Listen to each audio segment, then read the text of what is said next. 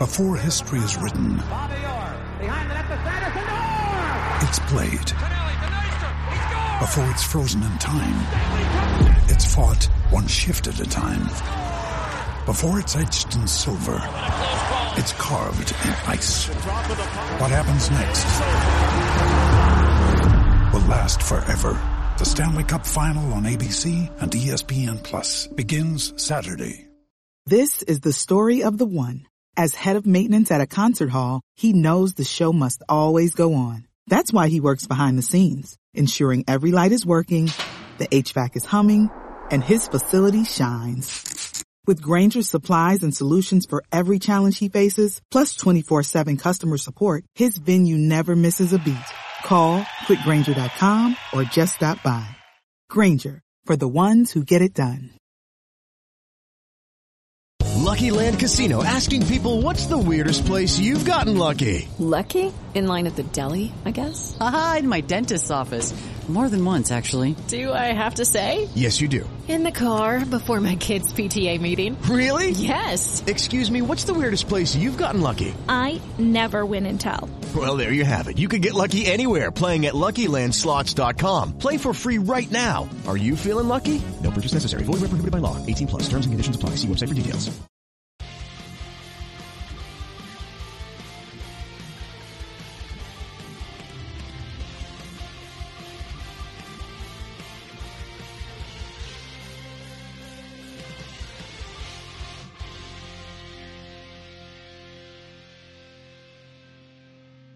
Everybody. Welcome back to the Gallagher Shots podcast channel and welcome back to episode eight of Canny Chatta. Can you believe it? We're still here.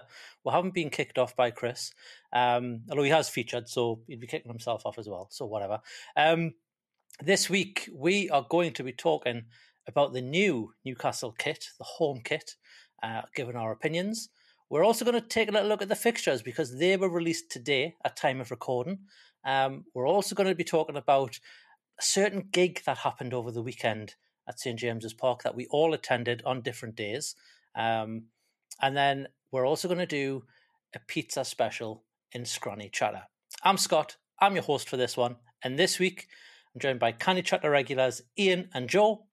And I can call you a Canny Chatta reg- regular now, Daryl, but Daryl is also joining us uh, because Harry's had a bit of an emergency that he's had to attend to. So he's been substituted in. Iain, mate, how is things? How's your week been? Don't talk about the gig yet because we'll come to that later. But anything else you've been doing, watching, reading, playing this week? How's it been? Uh, yeah, been good. Just been living it up in, in Costa del Aycliffe because it's been about 30 degrees in the back garden. Um, just getting ready for Glastonbury next week. I'm off there. Um, other than that, not a great deal. Very, very Hmm. chilled this week. I think because I had a lot on last weekend. I've just wanted to have a chilled week this week. So, Yeah. but yeah, all good on my front. Excellent. Joe, mate, is, are you back in uh, back home now? You're, you're back you're back home from Newcastle. It looks like with the Yeah. guitars in the background.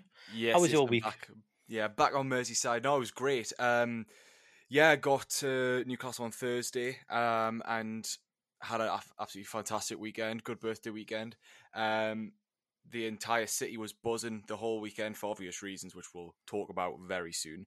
Um, yeah, and then happy birthday on the Monday, so I was with my family for that, and uh, drove back to Merseyside on the Tuesday, and um, yeah, so it's still hot here as well. Actually, I'm roasting.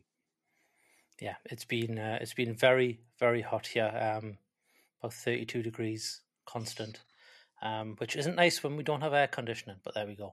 Uh, Daryl, mate, welcome back. How was your week? Uh, pleasure to be back, Scott. Thanks. Um, it's been an interesting week. Um, just today, but managed to be, be three hours late at work, so that's taking a chunk out of my day. Um, but no, very well. Um, happened to see our good friend Shell before and after Sam Fender at the weekend, so our love and best wishes to her. Um, and yeah, just been cracking on. Nice. So have none of you watched, played, or read anything? Oh this yeah, week? 'Cause you've all skipped no, the question. Actually, yeah, I forgot to mention. Uh, this week I've been watching um, that new MH370 documentary that's just come out on Netflix. We got it came out Oh, back in out? March. Yeah, yeah, yeah. it came out in March. Um, three part series that pretty much each episode is like an hour long, and it goes through a different potential theory, quote unquote, as to what might have happened. Um, I, I don't know how I feel about it because they're. I feel like Netflix has done this recently, where they give a lot of um, airtime and a lot of, uh, I guess, credit towards. I want to say conspiracy theorists. Um, if you ever watched the one with the Cecil Hotel, Yeah. Yeah. it did a very similar thing. I really didn't like that just because, in the end, okay, spoiler alert, three, two, one. Uh, she probably didn't actually get murdered. It was more likely like you know some mental breakdown thing. But they spent a lot of time going through conspiracy theories and stuff that didn't even relate to the actual story. Uh, with this one, it wasn't quite as far fetched because they did speak to people who were directly involved in some way or another with uh, investigating it. But yeah, I, I think um, there is definitely one theory which is far more credible than the rest of them, and I just felt like they give a bit too much airtime to the, to the rest. But it was interesting, definitely worth a watch, especially if you don't know too much about actually what happened. Um, they obviously still haven't found exactly, you know, the, the majority of it and the uh, and the people on board, but it's it's definitely a really interesting case. So that was um, that was a really interesting watch. Nice. It seems like every episode is a different tinfoil hat, is it? to put on. to a t- so a certain degree, it's weird because it's like there are sprinkles of truth in every single episode. There are there are there is evidence, but then some of the theories kind of then go off in like tangents, and you think to Mm. yourself, how much of this are you, you know, are you almost like fabricating or, or trying to sort of weave in, fill in the dots sort of thing, and how much of this is actually credible. So uh, it's interesting. It's funny because there's times where they'll speak to someone. And they'll be like, "Yeah, I think this is what happened," and then they'll pan to someone else and they go, "That guy's full of bullshit." and it's just like, well, Mm. you're kind of thrown from one end to the other. Hmm. Hmm. Interesting. It's quite similar. Netflix did that. and I know, like, it's not the same because it wasn't a documentary. But if you've ever seen The Watcher on Netflix, so that's based on a, a true case. Basically, this family move into a house, and then they start getting like threatening letters and stuff. So that was based on a true story. So if you're familiar with the story, like Yeah. you'll know how it ends. Um, and I felt like it was because of the ending. It was it was a bit meh. But like that was that was a really really good build up, and then you just got let down at the end. I'm not I'll not spoil it for anyone that wants Mm. to watch it. It's it's a decent watch, but then like I say, if you know what actually happens, it's a bit of a anticlimax, shall we say? Hmm. Yeah. Um, I've been well. I've been very busy uh, since we last spoke. Uh, I went to see Wu Tang Clan and Nas at the uh, Ziggo Dome here in Amsterdam, which um, was amazing. Uh, but getting home was a nightmare because if you know if you've if you've ever been to a gig in Amsterdam, there's only three stadiums and arenas, um, but they're right next to each other and they share a single uh, train station. And uh, at the same time as Wu Tang Clan, Harry Styles was also on at the uh, Cruyff Arena, and there was some German techno metal group on at the AFAS, which is the the other one. So there was around 150,000 people all trying to get into the same train station at 11 o'clock at night Jesus. uh, when they all decided to pile out at the same time. So that was fun. Uh, not. Um, I think I would have quite liked to have seen the crowd with the, the different mix of people that have been in those crowds. it was so random because obviously you had you know people in Wu Tang Clan t-shirts, you had lasses and lads to be fair in uh, pink frilly cowboy hats with like sparkly trousers on and all that sort of stuff, and then That's weird for the German techno crowd, isn't it? it's weird. Yeah, well, you know they had like the, you know like the big goth boots on with the Yeah. buckles and the the dreadlocks with the blue and the like the tubes in and all that. It was yeah, it was quite a mix of an eclectic mix of people. Um, but that's what Amsterdam is. It's it's a very diverse place. Um, then obviously I was home, so I was back in Newcastle for the weekend um, for the Fender gig, which we'll get onto later. And and now I'm back. Um, and I was supposed to be going to see Beyonce on Sunday at the Cruyff Arena, but there's a report of a massive thunderstorm, which uh, is the um, happening as she starts, Ooh. and the fact that it's at the Cruyff Arena and it's all outdoors, we've decided to sell our tickets. So we sold our tickets because uh, I wasn't really bothered, to be fair. And we saw the set list, and it's all the new stuff of our new album. Mm. and I haven't listened to it. So yeah, we've uh, decided to to sell the tickets. Uh, so we did that uh, about an hour before going live on this recording. So there you have it. And in terms of watching, we finally started Ted Lasso. Uh, started it. What is it? So it's Thursday time of recording. Started it on Tuesday, and we've done season one already. Um, That's a sign of a good it's, series. It's it's good. Yeah, it's really good. Um, it's a bit Americanized uh, version of what they think Britain is, but uh, yeah, it's it's not too bad. Um, I'll be interested to see where season two goes, but it's nice because they're thirty minute episodes, right? And that's that's the, that's the you can just keep watching thirty minute It- episodes. it's yeah i think it's one of those where you have to you have to go in with the mindset that it's a comedy centered around football it's not a football comedy Yeah. so Yeah. to speak you know like Yeah. It's not meant to be exactly as um, as it was because that would just be a little bit more manic it wouldn't be what it was would it It's not like Goal where they're trying no to not not like the legendary film Um, or Mike Bassett. Or Mike Bassett, yeah. Or what was the other one? Bend It Like Beckham. That was the other Aye, football related film, wasn't it? Um, and I've also been watching, and this is on this is on Netflix.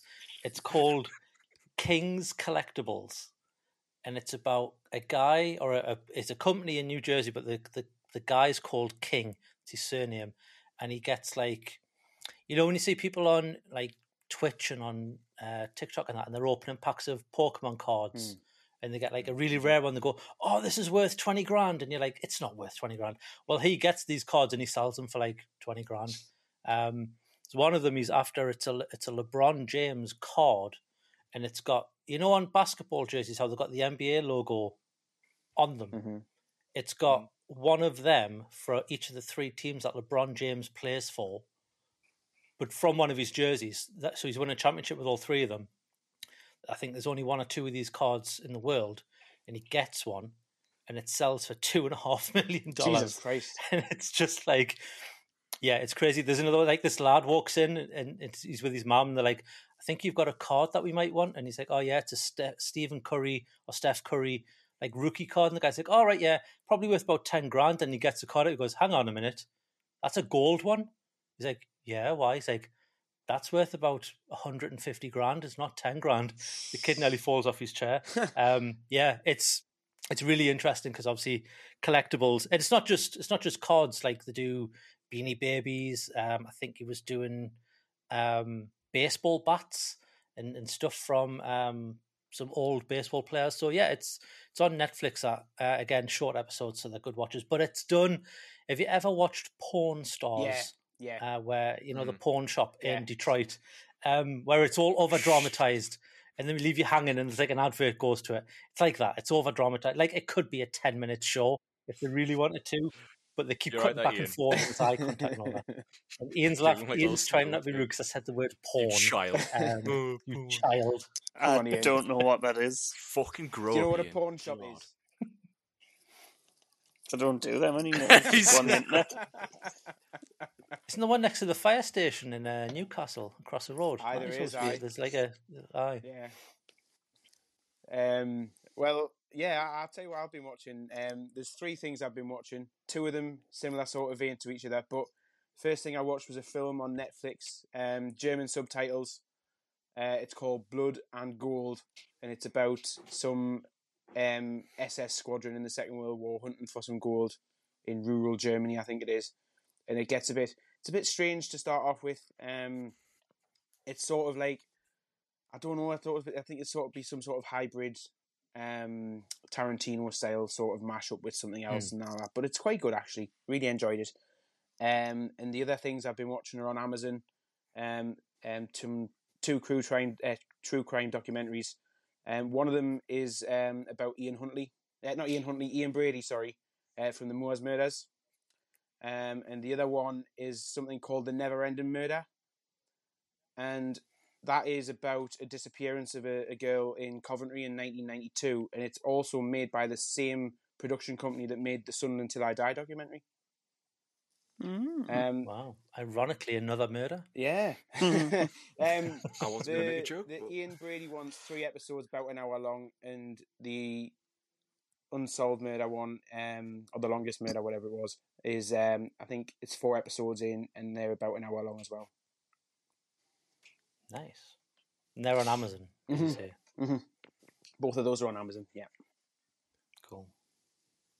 That's why I don't like my name because the famous Ians that you think about are like murderers, child killers slash murderers. Yeah, there's Ian Brady, Yeah. Ian Huntley, that Ian Watkins from the Lostprophets. Ian Brown, though. Who's he? No, he's not. He's not spelt the same way as that, is he? Well, this is the thing. All of the all of these all of these Ians were spelled I A N, Mhm. and they give people like me with two eyes a bad rap. I'm sure they've all got two eyes on there. There's... Oh. Ugh, yeah, we're going. It's all, Stop it's coming all with the starting dad now. jokes already. You can, you can have that one for free. Um, I'll tell you that for free. anyway, We're in for a long Yeah. night, aren't we? let's let's move on to today's topics. Um, so we'll start with the Newcastle one. Um, we all were, I wouldn't say surprised, but we were all expecting a new kit to be coming out. There was rumors on Facebook. The Facebook dads, as it's been going around on uh, on Twitter, were saying that um, it was going to be announced on the 9th of June, and it and it actually was it. It was the eighth of June. It was announced, It but it didn't release. No, it's the ninth. Was it the It was 9th? It was announced. Two, two, two o'clock on the 9th it was. Right, and then it was released on the tenth, right? Yeah. That's right, yeah. Um, so there is a new home top, a home jersey, uh, a home kit, however you want to refer to it as. Um, surprise, surprise! I don't want to spoil it for anybody, but it is black and white stripes. Um, but it's it's done quite nicely, and and obviously this is audio, but Joe is um, parading his new black and white top. Use your uh, off to the imagination, people, but I'm. Yes, he hasn't even took the showing tags off it yet, ladies and gentlemen. Yeah, Um, that is that's how, fresh this thing it is. So I I'll tell you what happened with my expedition trying to get this shirt, and then I'll give you my opinions on it. I went to the Metro Centre on Sunday. Was it Sunday? Saturday. No, it was Saturday. It was Saturday. I went to the Metro Centre. Um, obviously, like I said, I've, I've been home for the weekend. Um, got there about two o'clock in the afternoon, and uh, we walked, parked where Debenhams used to be, um, in that car park, and uh, we went in.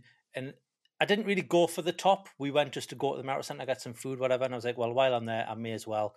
Um, walked past the Castore shop, and you know, upstairs in the Metro Centre, how they've got them like them bays where you can see downstairs in the middle. Well, the queue was in the Castore shop at the door, then it split it so people could walk past, and then it went around that one of those entire bays Wow. to get in. Uh, and then what I didn't realize, and what I found out later, was there's actually two queues in the shop, but I'll come to that later. So I thought, oh well, we'll go get some food, we'll go do what else we need to do in the Metro Centre. I'll come back. I looked in, plenty of shirts, like it, it looked like there was no worries. The my were eating food, I think it was, I think it might have been Decra, it might have been you, Joe, who said they're sold out of shirts in the club shop in the stadium, um, or of bigger sizes. They'd sold out. So I was like, okay, had, this is going to be fun. I might not get one. Um, had our food, did what we needed to do, and it was about two hours later, maybe it's a bit longer. Um, went back, and there was the queue had died down. It wasn't as big. It was up just up one side of one of those bays in the middle. Joined the queue and gets in, and as I'm in the queue, I can see there was like three two XLs and maybe five XLs. But there was a guy coming out and he kept replenishing the rails. So we thought, oh, okay, we're going to be fine. Get to the front of the queue, and uh, as soon as I get in the shop, there's no two XLs, not on the on the rack at all. So I thought, okay, we'll go and ask the guy if there's any. Went out the back and checked, none. So there's there was no two XLs. Had a look at an XL, and it's like last year. You've got to go a size up to what you normally are. For anyone who's wondering, with these shirts, you do need to size up because they're small, just like the uh, just like last season's. Um, so I ended up getting the uh, match day kit with the checkered flags on the bottom. So it looks a bit like war flags, um, which actually I, I do quite like, and I prefer the material on those because they're like a it's like the training tops. They're a bit more breathable. I know I mentioned in a, in a previous episode of Canny Chatta that you know I thought the home tops last year were they weren't very breathable and it was like wearing a bin bag. And, and I don't know what it's like this season. Um, I didn't really look at the shirt that much when I realized it didn't have my size because I didn't want to get me get me hopes up about getting one and not get one. Um, but um, I ended up just ordering it online in the store from from the Newcastle website, and it's coming on Monday uh, when I when I get it. Um, my thoughts on the top. I love the collar and I love the cuff on the sleeve. I know I think I've said in previous canny chatters I'm not a fan of sleeve cuffs, um, but I like I like the cuffs on the sleeves. Yeah, it reminds us of the um, anniversary kit. Um, obviously minus a stripe. Uh, it's like Adidas off the Quayside market missing a stripe.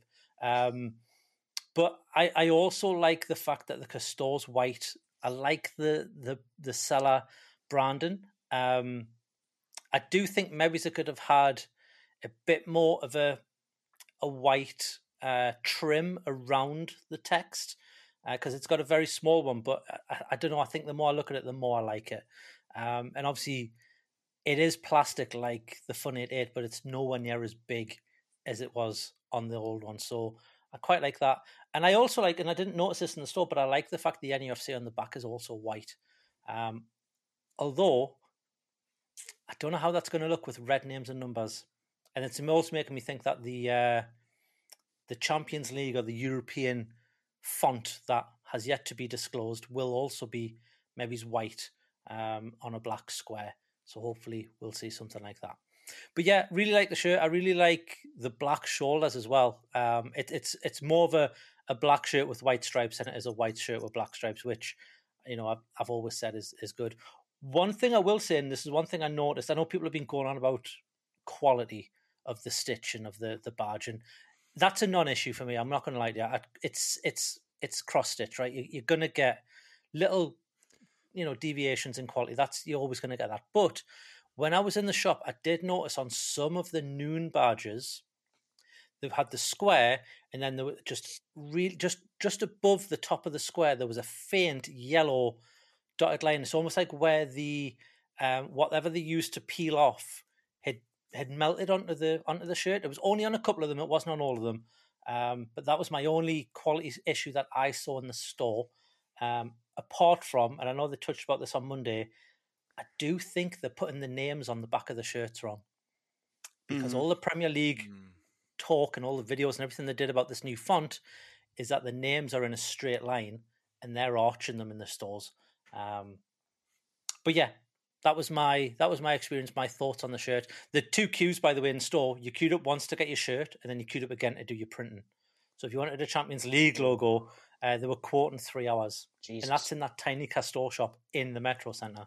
Um, so yeah, um, but like I said, I love the shirt. I think it's one of our best ones for a long time. I think it's probably our best one since the 125 years one, which is another past favorite of mm-hmm. mine.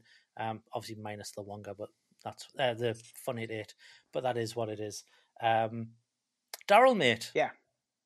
As someone who has a lot of shirts as well, mm-hmm. what are your thoughts and opinions on this new top? So, my first glimpse of it in the flesh was on on Saturday, and um, Saturday afternoon at the train station actually, and I saw it in the flesh, and I just thought that stands out quite well. And you know, the, the, the easy argument against that is the fact, oh, it's just black and white stripes again. But you can tell straight away there's something about it. I don't know if it's the way just it looks with the collar and the trims and and the new sponsor and all that, but there's just something about it that makes it stand out. And every time I've seen it, and given what happened at the weekend and the amount of black and white shirts that we saw in the town over the weekend, every time I have seen that shirt in the flesh since Saturday afternoon, it looks better and better and better. And I cannot wait to get my hands on a one. And it's funny that you should mention the, the stuff about the Champions League there. I feel like I might end up having to get a league shirt. And if the Champions League one has this black patch on the back, I think I'll be going back to get another one. Um, which is going to be a lot of money to spend, but it feels like it'd be hmm. worth it. Um, do you, do you think they'll release the Champions League shirt, or do you think they'll just have that as like a they'll release the font, but maybe it's the shirt they won't sell, um, mm, unless maybe of course we we win the Champions yeah. League. You know, we're twenty two to one according to Fun Eight yeah. so you know there's every chance that we could win it. I think I think you're probably I, I think you're probably right there, but again, if you want to have that full replica experience, you'd want the one with the patch on the back, like with the the block on the back, so you can get your print on properly because I just think if you try and get the Champions League print on the stripes, it just won't look right. Um, but again, like I say, it, it just looks great, and I just can't wait to get my hands on one. I'm going to give it a couple of weeks just to let the initial rush died down. But by the time we head up to Rangers in a few weeks' time for the preseason friendly, I'll definitely have one on me back. Well, um, if you wanting to order one online, obviously you can't get the personalization, but you guys can obviously just take it into a store and get that done. I ordered on Saturday. It got delivered. It got shipped. Sorry, not delivered. It got shipped today. So it only took what four Castore. days. Yeah. And the fact that it they have been sold out, and they are quoting seven to ten days for shipping now. Yeah. Um, they're they're a bit better than last season in terms It of that. I think. well, yeah. It seems that since midway through last season, they've really stepped their game up. I've ordered a few things. Obviously, me not living in Newcastle, um, I've had to order a few things from them, and they come within like two to three days. Obviously, with this being a new kit launch, you're expecting it to be a bit longer. But yeah, if it if it has been sent already to you, then that is that's a good sign, definitely. Um, Yeah, because the the Castore site had completely sold out yesterday as well. When I looked, they had no sizes. it's been like replenishing quite um heavily. So I've, I've Yeah. just out of curiosity, I've been having a look. Like it was, I think it was like the Tuesday. No, when was it? It was Wednesday. Um, I had a look and it was like fully in stock, and then I just I checked again and it was like half the sizes had gone, and then by the night they had been back. So I think they're just, I think they're quite on top of it this year. I feel I feel good. like that this could probably be one of the best seasons we could ever have. Like we could have for shirt sales, given everything that's gone on. Oh, no doubt, no um, doubt. And the, you know the way that you're s- you're saying about them flying off the shelves and off the websites Mhm. and all that. I think this it could well be one of the best seasons we've ever had, and all that extra money will go a long way towards helping with as well. Do, do you know what else, Daryl? I'm seeing a lot of comments from a lot of non-Newcastle fans going, "Wow, Yeah. that's a really nice Newcastle shirt," which you don't get that often. Mm-hmm. you know what it is, right? Wi- I think what makes this shirt stand out is the fact that it's so balanced Mm. across the entire shirt. There have been personally for me, I mean, things with black and white stripes, it's dead easy to make it too busy, and it doesn't help that we've had things like Wonga and Fun 88, which is just a loud smack in the face whenever you look at the shirt. But when you look at this one, it's and again, yeah, as you say, Scott, very similar to the 2017-18 shirt, where if you remember, they had black panels on Yep. top. It Mm-hmm. was thinner. It was more in line with the rest of the stripes on the shirt, but they still had that on top. And I thought that just balanced the shirt quite nicely. And that's the same with this one. Obviously, you've got the collar, which links down in. Obviously, I tell you what, black central stripe can't beat it, man. Spot on. Something about that. I agree. Aye, and yeah, the Castore being um, white. It's not quite the same white as the stripes. The stripes are obviously are well, they're classed as a brilliant white, whereas the Castore is a little bit more in line with the um, with the neck, which is a little bit more of a silvery grey, which I actually quite like. It, it's got that slight retro feel, but it's not really noticeable. It's still very similar. Um, I mean, you'd yeah, have to have a bit of contrast so it Yeah. stand out. I mean, I know it's on the black stripe, but exactly that. Um, it, uh, the black panels on top, I absolutely love. I just, again, I think it just really balances the whole shirt out, and it just looks absolutely lovely. It's there's nothing too flashy with it, but it's just done very well and it's very smart. The the black and white sponsor as well, you can't beat that. Um, it's I'm surprised it did it actually. Um, I'm I'm surprised it went for black and white because it's one of those where the argument has been, well, a sponsor wants to stand out on the shirt, and if you're not gonna, if you can have in black and white, will it do that? But when you look at it, it's you know, It just goes it's as back to what it you said about it looking busy though, because when you had one Wonga and you had your funny eight, it was blue and it just Mm. st- and it did stand out, but it just Yeah, yeah, it yeah. stood out in the wrong way, if you know what I mean. And also, Yeah, just to yeah. quickly go back on the size and thing, that's one of the reasons why I, I won't be getting one from online because I need to get in the store and I need to try them on, Mm. just because of Yeah. that, like all the stuff I've been going through with losing a bit of timber and all that sort of thing. I need to be able to feel the shirt on me to see which one's going to be the best fit. Yeah. So uh, obviously, I've I managed to pick one up. So quick story from me. I went on the Saturday. Um, I was going into town anyway, and I knew it was going to be a bit of a queue, but I thought, you know what? People have been waiting outside since like before eight a.m., but that'll have died down. It'll still be busy, but I thought, you know, it. I'll still be able to get in. So I got to the uh, club shop, got to St James's Metro just after eleven o'clock and the queue outside wasn't too bad. It was like if it was pretty much the Jackie Milburn statue, maybe just before it. So Okay. and it was going down, so it was actually okay. So I was like, you know, what, join the queue. Um, we started. Uh, it was progressing nicely, and then we literally got to. We were like three away from being at the um at the at the front door of the shop, and then I saw inside, and it was like you just say, Scott, the queue was Manic. insane, Yeah. absolutely manic. So you had it. By the way, it just stopped at that point. So I was like going along nicely, nicely. Five minutes later, and then I stopped just outside the shop and was stood there for about fifteen minutes and hadn't moved. They had completely shut it off.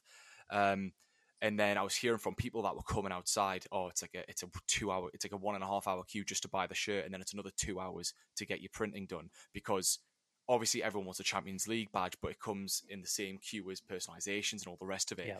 So I think they have literally like two or three machines at max.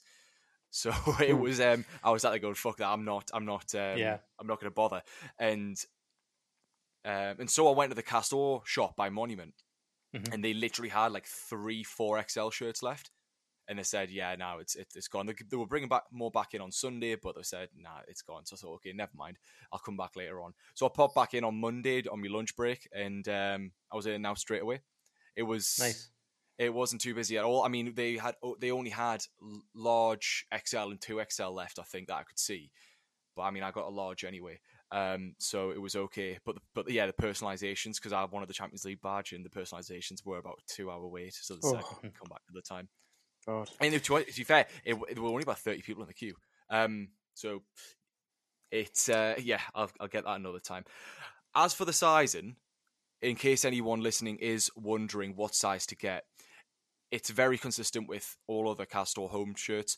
If you've got the um, the home, sorry, the, the limited edition, well, limited edition, uh, quote unquote, uh, retro The shirt, the one that. Daryl got on, yeah, the Oh one, yeah, yeah, the, yeah. the one from the takeover season that they released back in like the October. It's pretty much identical fitting to that. I put it Cool. side by side on and overlaid it on top.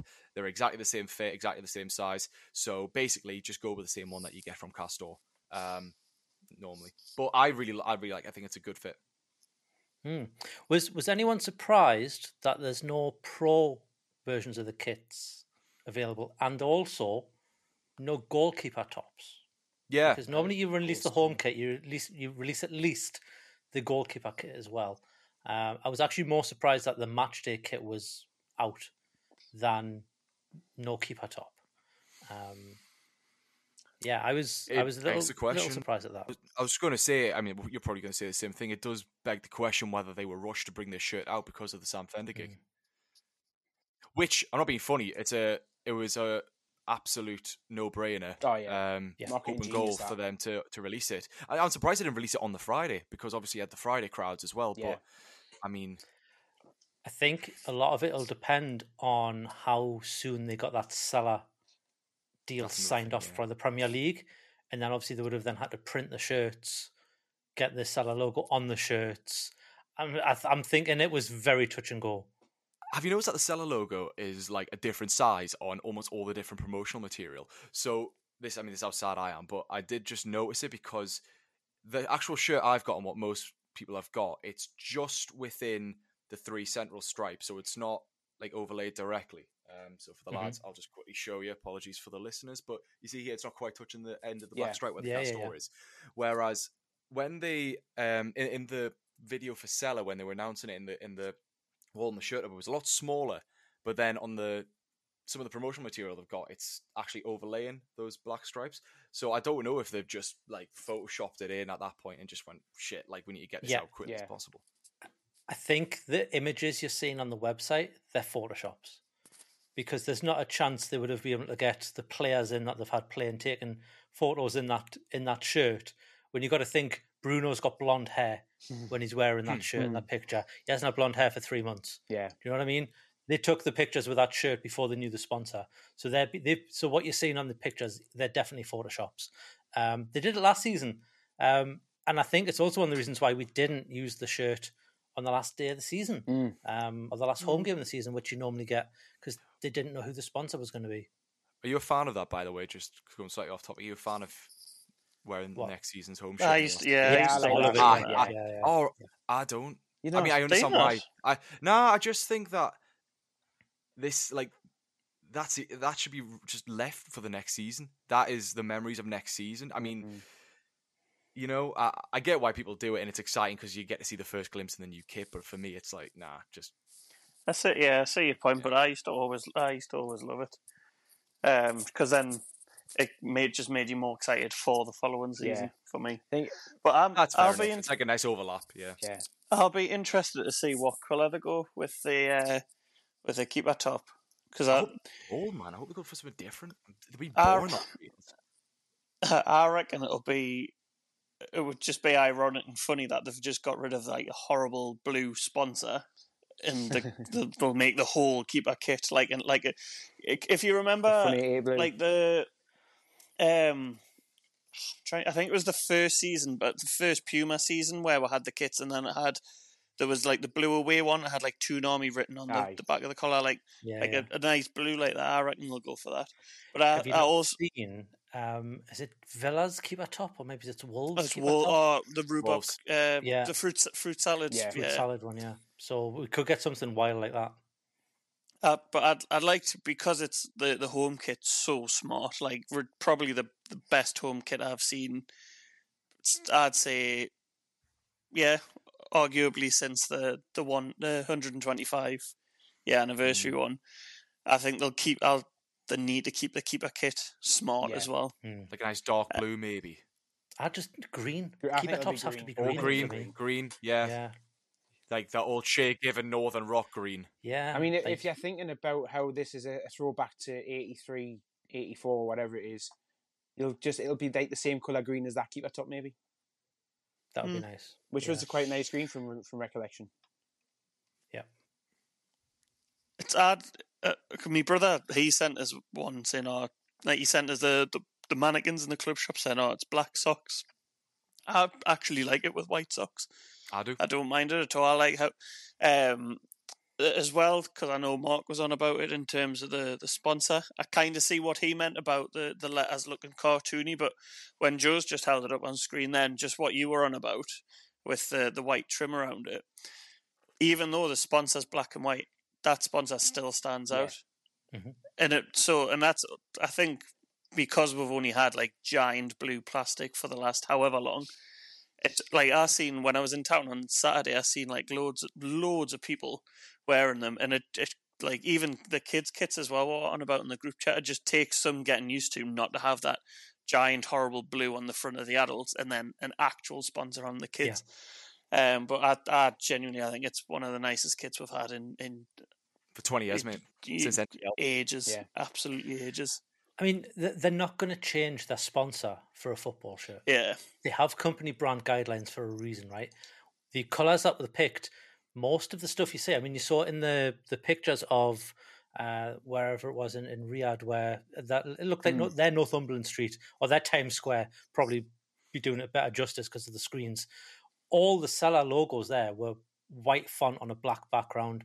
Before we did any, before we even knew, and we did that concept kit video and all that sort of stuff. When I was looking, I only ever really seen it in white text, black background, or black text, white background. So only only ever really seen it. I think there is a green version of it as well, but again, it'll depend on the brand. It'll depend on the colours it's with as well. Um, I just hope they do what Fun 88 did, and they allow the colour scheme on the away kits Yeah, to to blend with match the the logo. colours, yeah. Um, because it could I think they be that, that that black and white is on all of the tops, and it could ruin the away kits, especially with the rumours of you know the away kit being blue and gold again, and, and obviously the, the third kit being green. Uh, we obviously don't know. We don't know what they're going to look like. They still haven't been announced yet. Um, But I just hope Sela accommodate that a little bit more.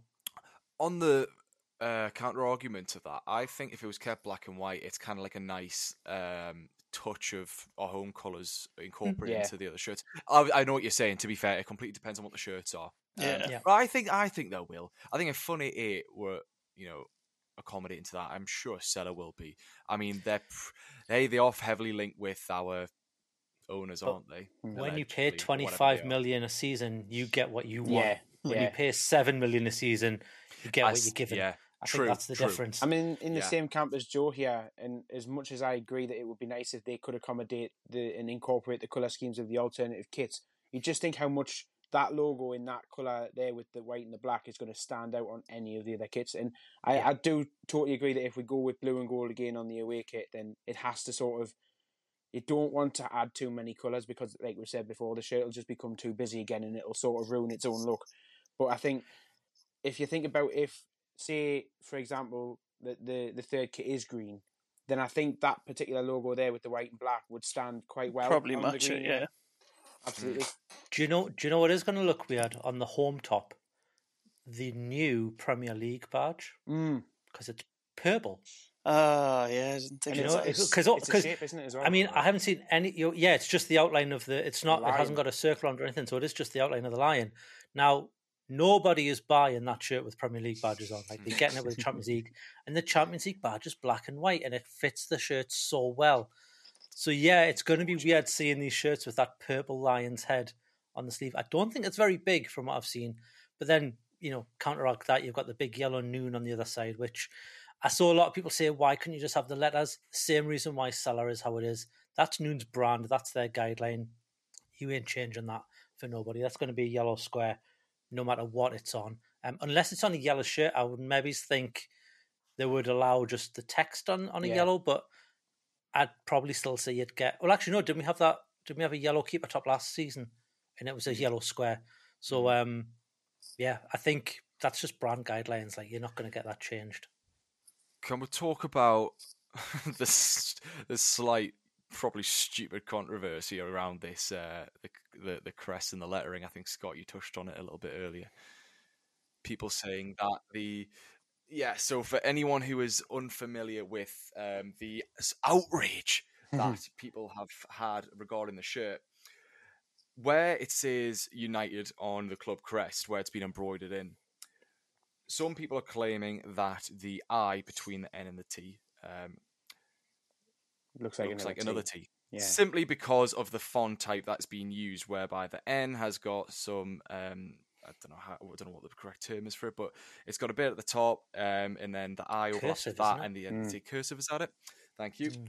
Uh, so yeah, I know what they're saying, but for God's sake, like, really, it's fine. I mean, I, I, I- I'll be honest with you. When I was looking through the uh, the club shop for mine, I had I had to go through at least ten, not because of the um badge itself, just because of the just because of the various stitching issues and stuff that came with the shirt.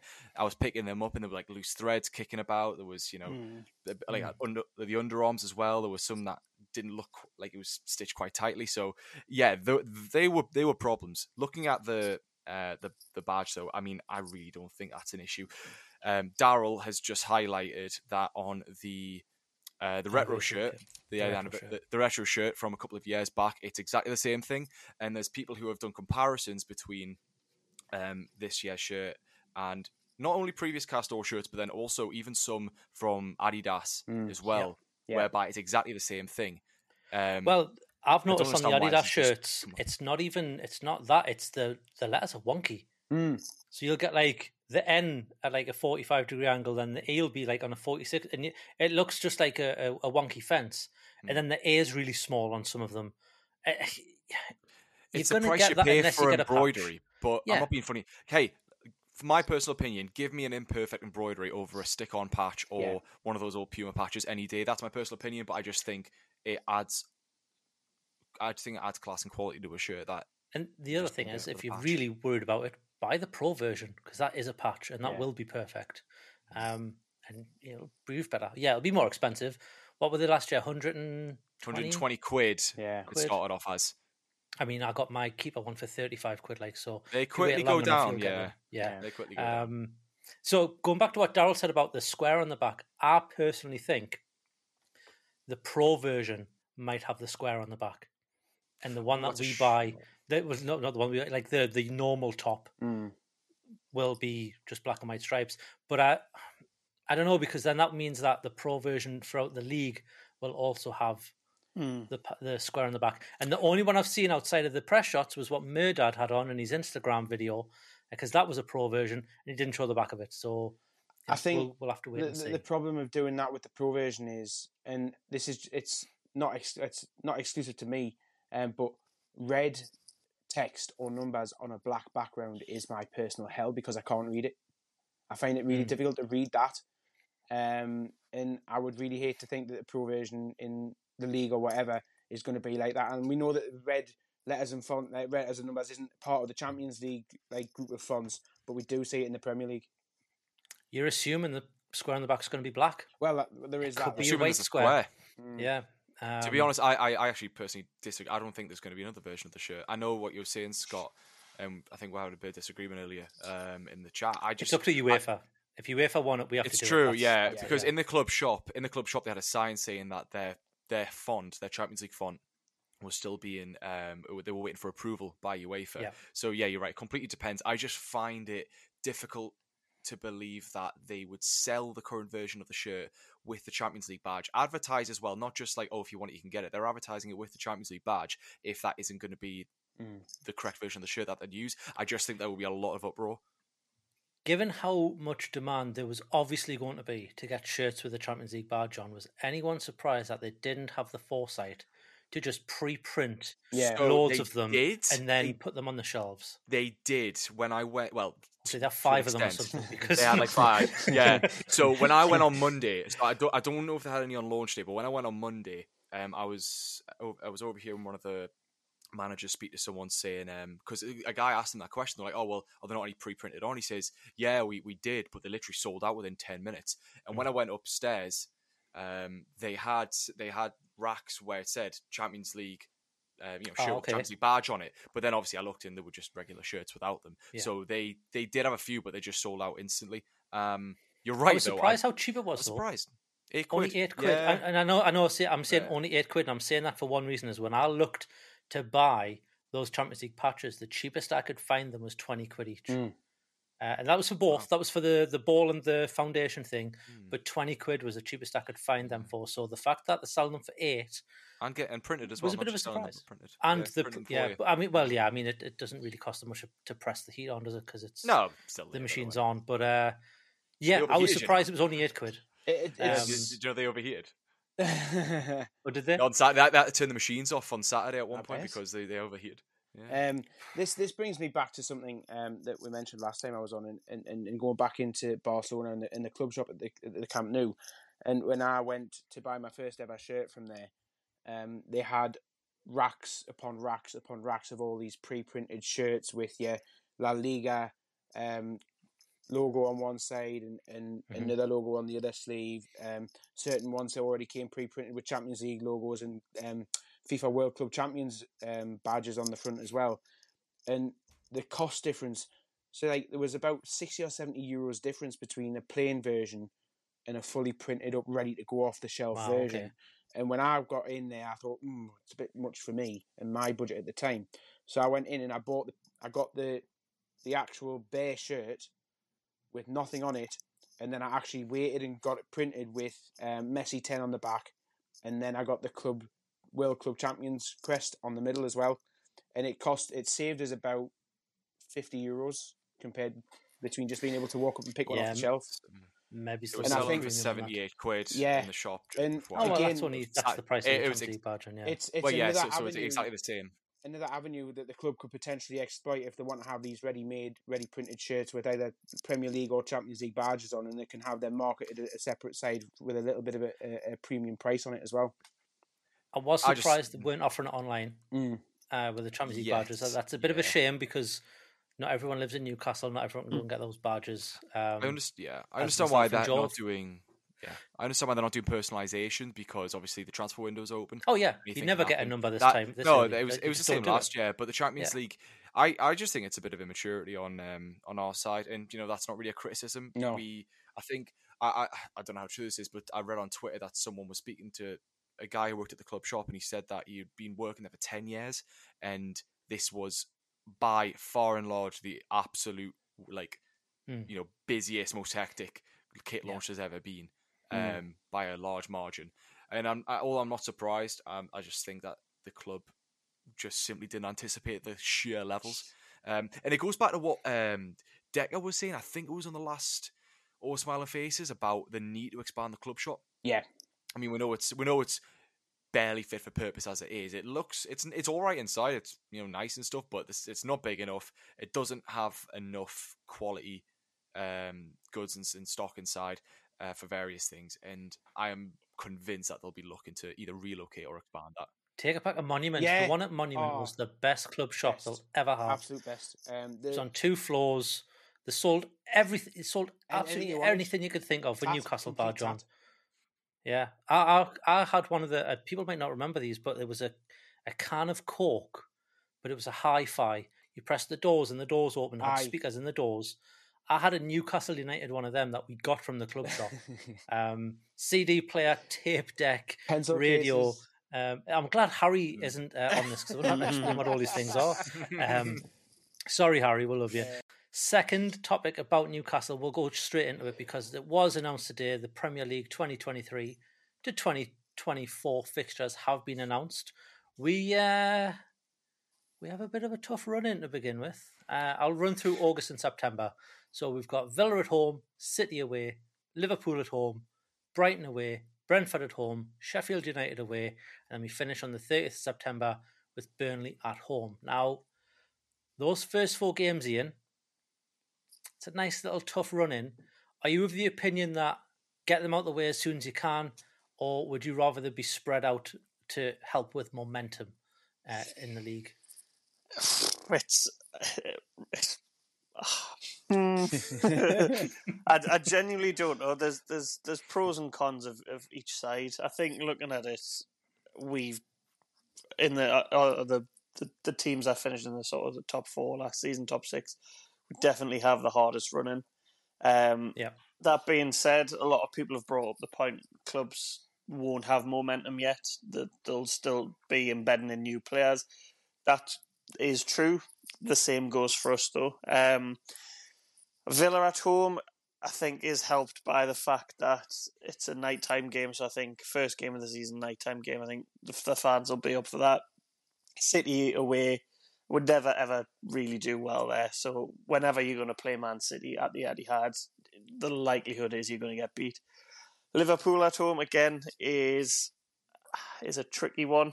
Um, it completely depends on how how they perform in the transfer window, uh, what players they get in. Because let's face it, they massively underachieved. Yeah, underachieved last season. Um, lost some key players as well. Um, Brighton away is always a difficult game. Um, we, we never we never really do well down there either. You know, I've really got a really Should have, tough should have won it. la- Should have won it last season though. Should have won last Yeah. season. Yeah. yeah. Um, Yeah. And then who was after Brighton? Sorry, it was Brentford. at home. Brentford home, Brent- Sheffield United away, Burnley home. See, even Brent, Brentford are a decent side. You would expect outside of the, the, the big six, you would bad then this expect season, wouldn't the yeah the the home games. You would expect to, to pick up points. Um, but like I say, it's it is a difficult one. What what I was looking at as well is obviously you put in the the group chat of when the Champions League fixtures, and again that is a I don't want to be negative because it's it's it hasn't even kicked off this season. But I think what a lot of people will do is look in comparison to the season that we've just had. The season that we've just had was absolutely unheard of. We would never expect it to finish in the top four, be in the top mm-hmm. three pretty much the entirety of the season. So I think they'll they'll always use that as the yardstick. Now, given that we've got Champions League, there'll be improvements of other clubs as well. I just think that people will be going, oh, well, we've got this game. Let's say Bournemouth, I think, might have been one of them. The- Which is a game you would expect to win. Granted, we didn't beat Bournemouth in either, wait, any of the three of the games that were played last season. But when you then add a Champions League game to that, you could be travelling uh, far end of Europe. You could be, you, Yep. like, have, have injuries picked up before that game or in that game. So it, it is a very, very difficult season to navigate. I do think there is a, a, a decent run of fixtures where you would expect it to, to then kick in some momentum.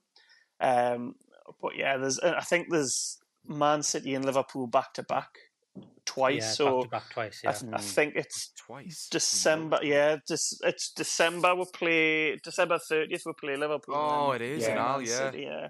but there is a two week on- break in between that. There's the, That's the winter true. break for that. Yeah. So in terms of the Champions League games, obviously we don't know exactly when they're going to be, but the first game will be between the Brentford and the Sheffield United away game, so between the 16th and the 23rd September. Then you've got first week of October, so that's between Burnley and West Ham. Then you've got last week of October, I think Yeah, that'll be, so right, between yeah. Palace and Wolves, and then November between Arsenal and Bournemouth. uh, and then there's two in December. In December, can I just say, it looks horrible. honking. Yeah.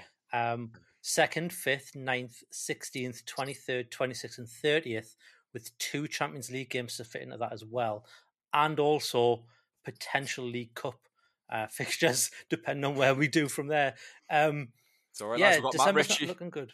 Yeah, that's why Matt we Ritchie, kept I Matt Ritchie. mention. Just Um, Most the just quickly on the, the Champions League fixture, so just to sort of argue against what I've just said there, I think there's, I think it's at least two, it might be three games where we play the Champions League, and but either side of the game that we're going to play is a team that is also playing European football. Mm. So it might it might be I think one of the games is West Ham, Yeah. who will be in Yeah, the Europa yeah. League. That'll be a Thursday game. Yeah. We'll have an extra, so we'll have an extra day's rest compared to them. So there is, like yeah, I say, actually, it's, there's it's, a few. it's swing, swings and roundabouts. And let's face it, you've got to play every team twice. Um, You've got, you've got West Ham, you've got Arsenal, Ma- I think Man, Man, U. Man U. yeah. Um, and I know Tottenham didn't get European football, did they? Oh, that's a shame. Um, So One thing I will say though, going back to that first few fixtures, we could end up with Villa, City, Liverpool, Brighton, and then Real Madrid as our first five fixtures of the season. That could be awful, um, to be Easy, man. honest. Um, Easy. depends, depends on who we depends on who we draw, of course. But uh, we're all going to Madrid, uh, if the song is to be believed. Um, Daryl, mate, after December, Mm. and after that we had January, February, March, April, and May don't seem too bad. Obviously, there'll there'll be more games to fit into that. Uh, we hope. Yeah. Um, but it's a nice spread of kind of what you well. There's no AC fixtures in the Premier no. League, but what we'll call lesser teams and obviously your big six, Yeah. nine, ten, whatever it is now classed as, considering that you know three new entries into that top six uh, with us, West Ham, and Brighton. Mm. Uh, I'm not going to include Villa Mhm. for obvious reasons. Um, but it looks nice. End of the season should be uh, a nice little run. Yeah, I mean, I think rather than say lesser teams or whatever like that, I'd probably be more inclined to say more winnable games. Let's say, um, you know, that February looks absolutely great when you think about who we're playing, and then you've just got Arsenal to worry about at the end of the month. Um, Yeah. March very similar. You you know, uh, Wolves, Chelsea, Palace, West Ham, uh, Chelsea. You would imagine will be on some sort of resurgence next season just because of how things have gone this year and with Pochettino and all that stuff. So they'll they'll Well, certainly it's be March though. They might not have Pochettino well, by then. He's probably gone by October, isn't he? Um, and again, like you say, you know, April is is good. There's probably a little run there with you know you got Spurs and Man United back to back. That's probably the a tough thing. But like Yeah. you say, after that, you know, the four games to see the season out: Sheffield United at home, Burnley away, Brighton at home, and then Brentford away on the last day. You know, whatever position we find ourselves at that point, I think those are the sorts of games where you'd be quite happy to go into the season with those four to finish. Um, Yeah. Because if we need to get results, we probably will be able to pick them up. Um, but by any chance, we'll just be relatively comfortable and, and safe and not really need to worry about anything by then. Not necessarily saying that we'll be comfortable and safe in terms of having secured another season of Champions League football or whatever, but certainly not in any sort of trouble at the wrong end of the table, which we all know is consigned to the past these days. It's it's not where the club will allow itself to go to, um, and it's it's going to be a really interesting season, like you say. And you know when you, you look at all these fixtures and you include your European games and your cup games and the amount of congestion, particularly as we mentioned in December with eight games in twenty eight days, um, potentially even nine. No, it, it is eight if you if we're because we've got the Champions League game in there as well. So you got eight games in twenty eight days. It's game every three days, pretty much.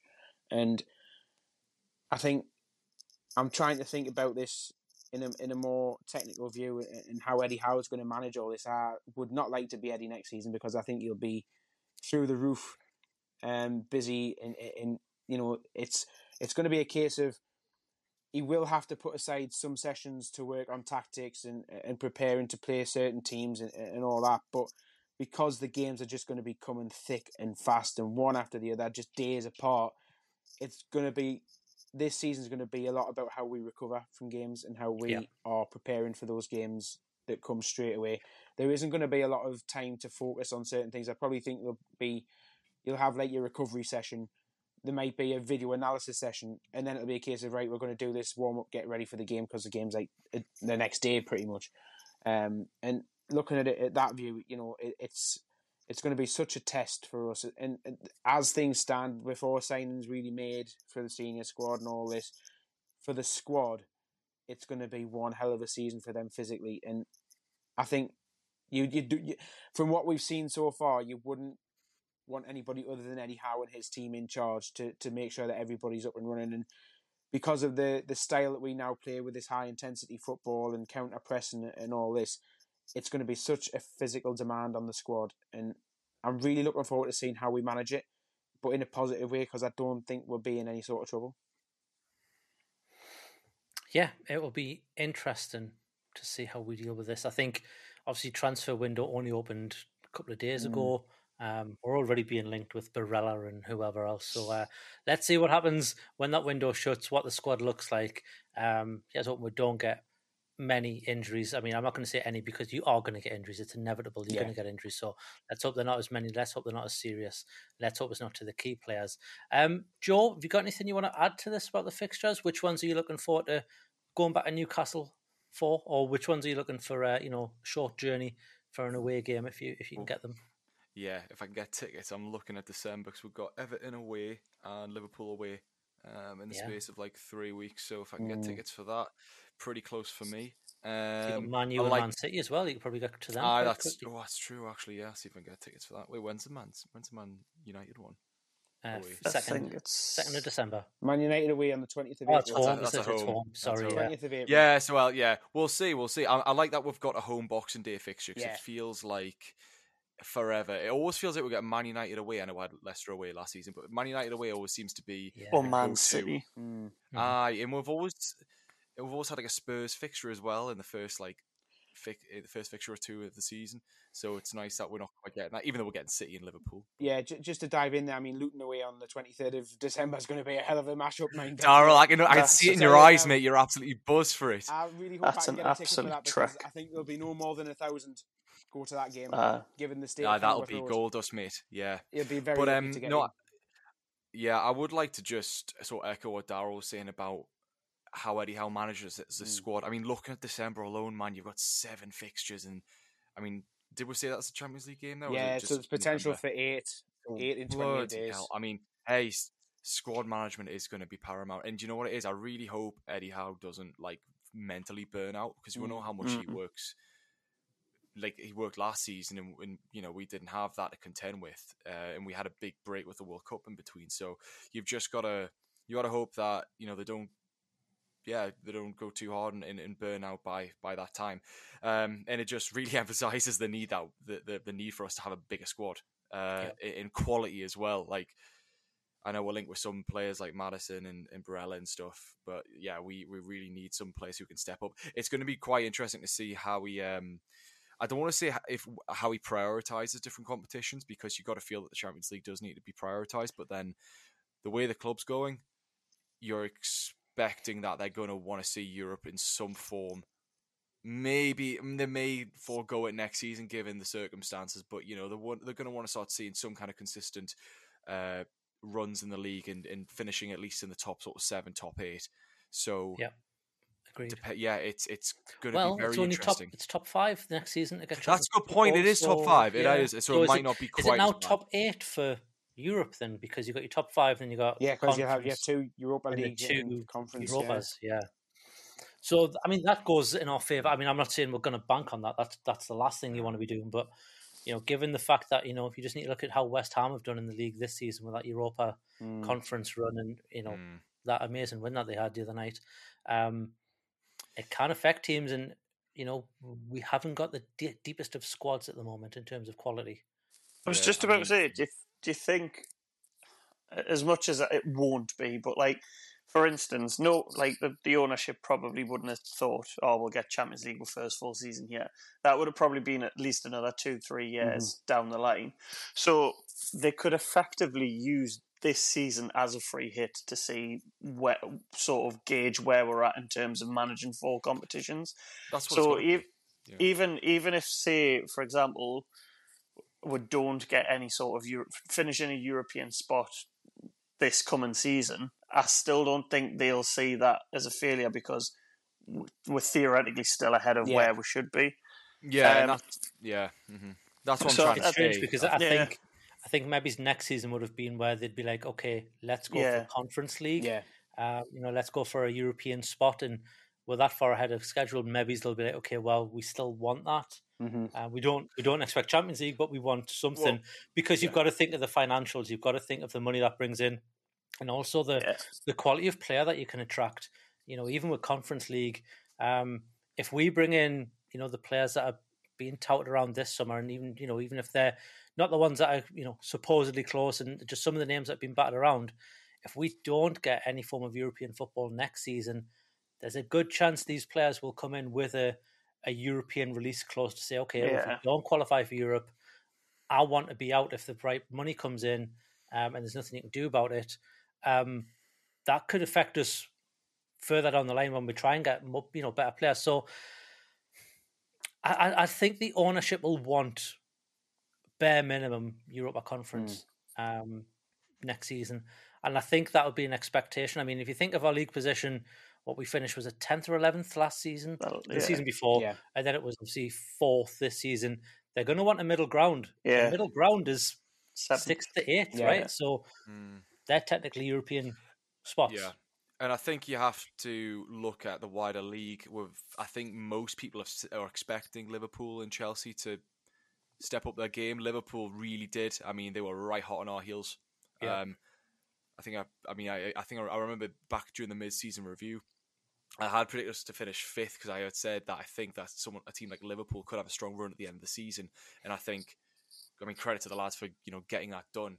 Um, but they they did give us a good run for our money there. Mm. Uh, Chelsea, They have no European football. they're not, but then they're kind of lumbered with the same players because of how much they've spent. I can't see them going big on many other players. They're kind of stuck with a They can't the afford majority to. of the squad they've got.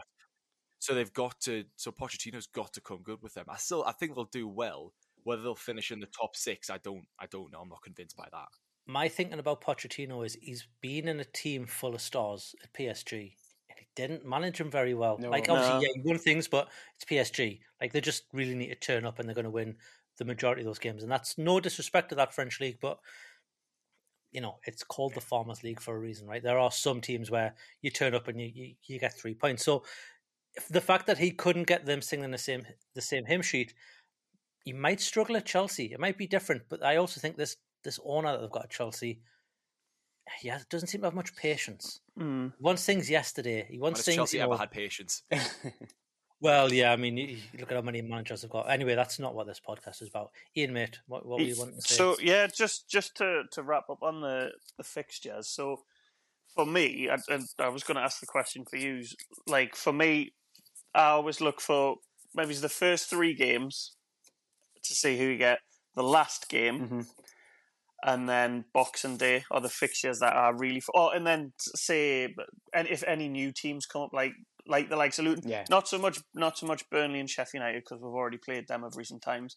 And then, I mean, obviously, there's a an absence of one or two other northeast clubs. They were always the first Yeah. teams.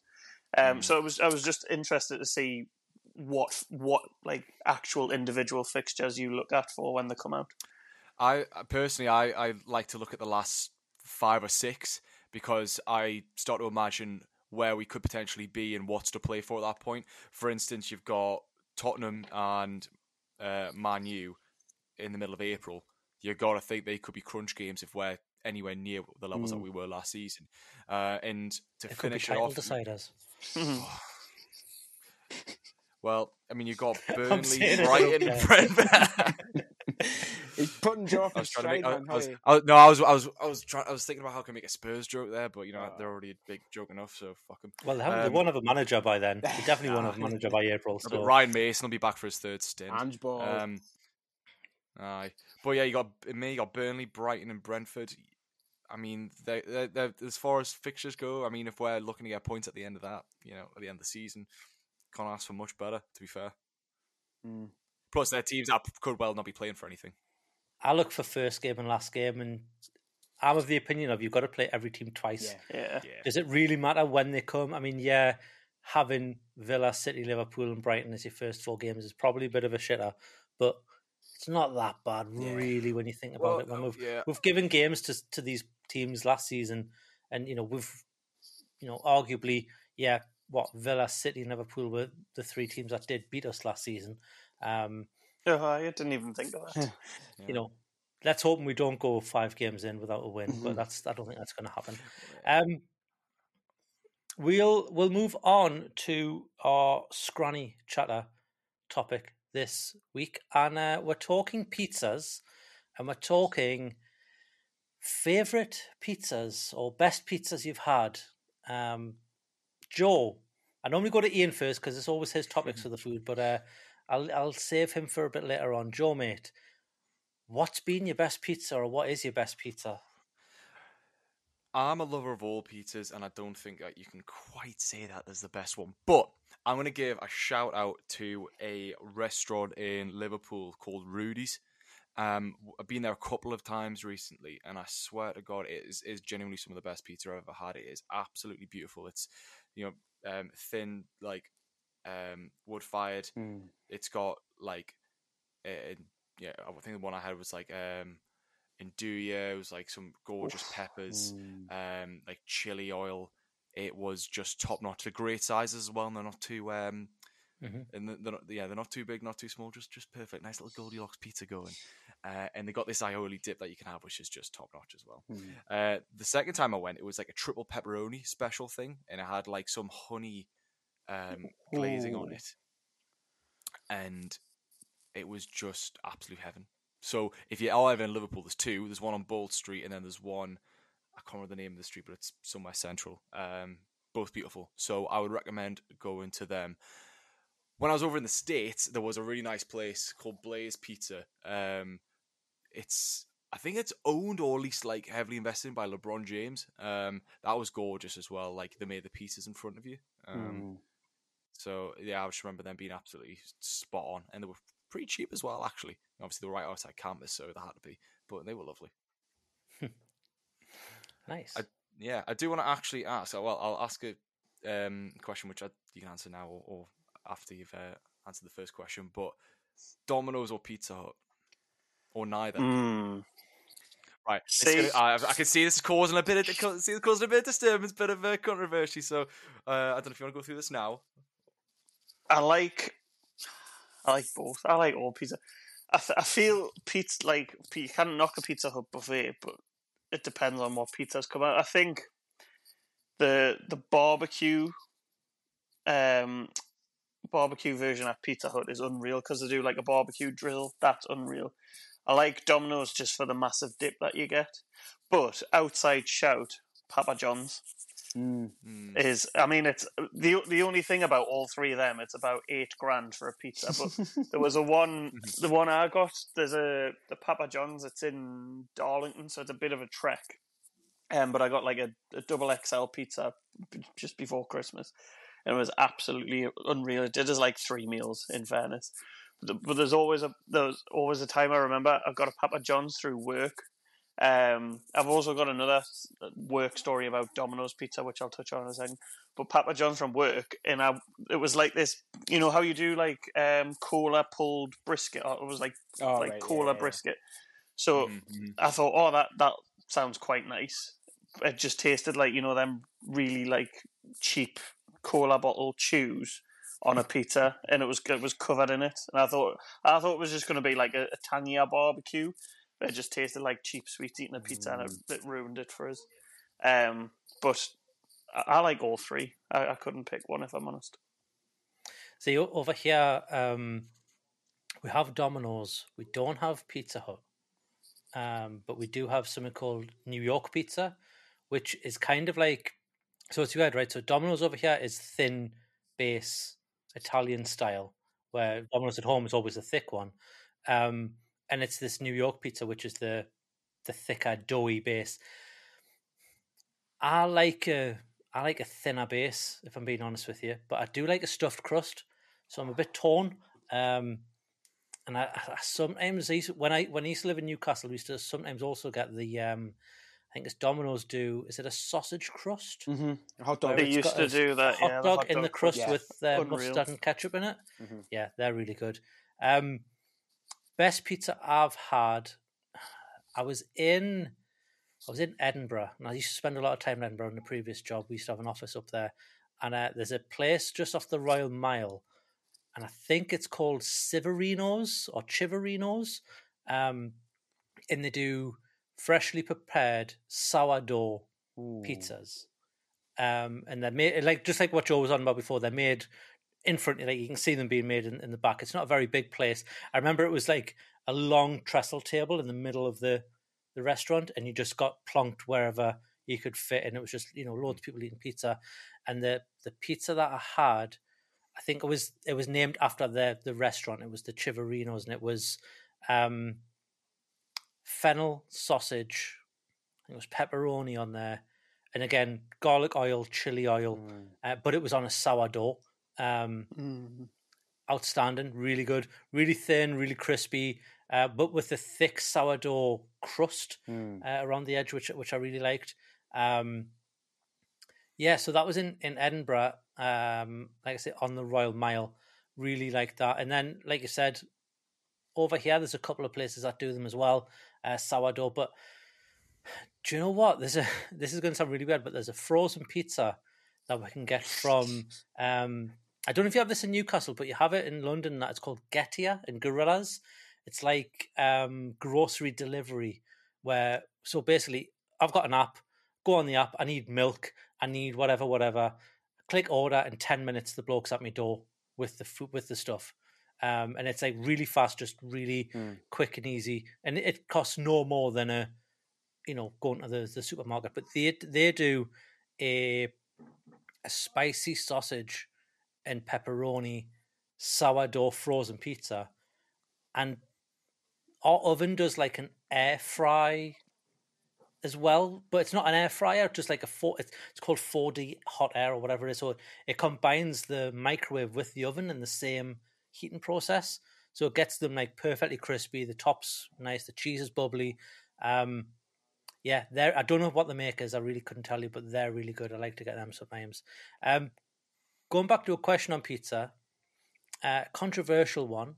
I don't mind pineapple Oh, I knew he was on going a to say pizza. that. I don't mind it.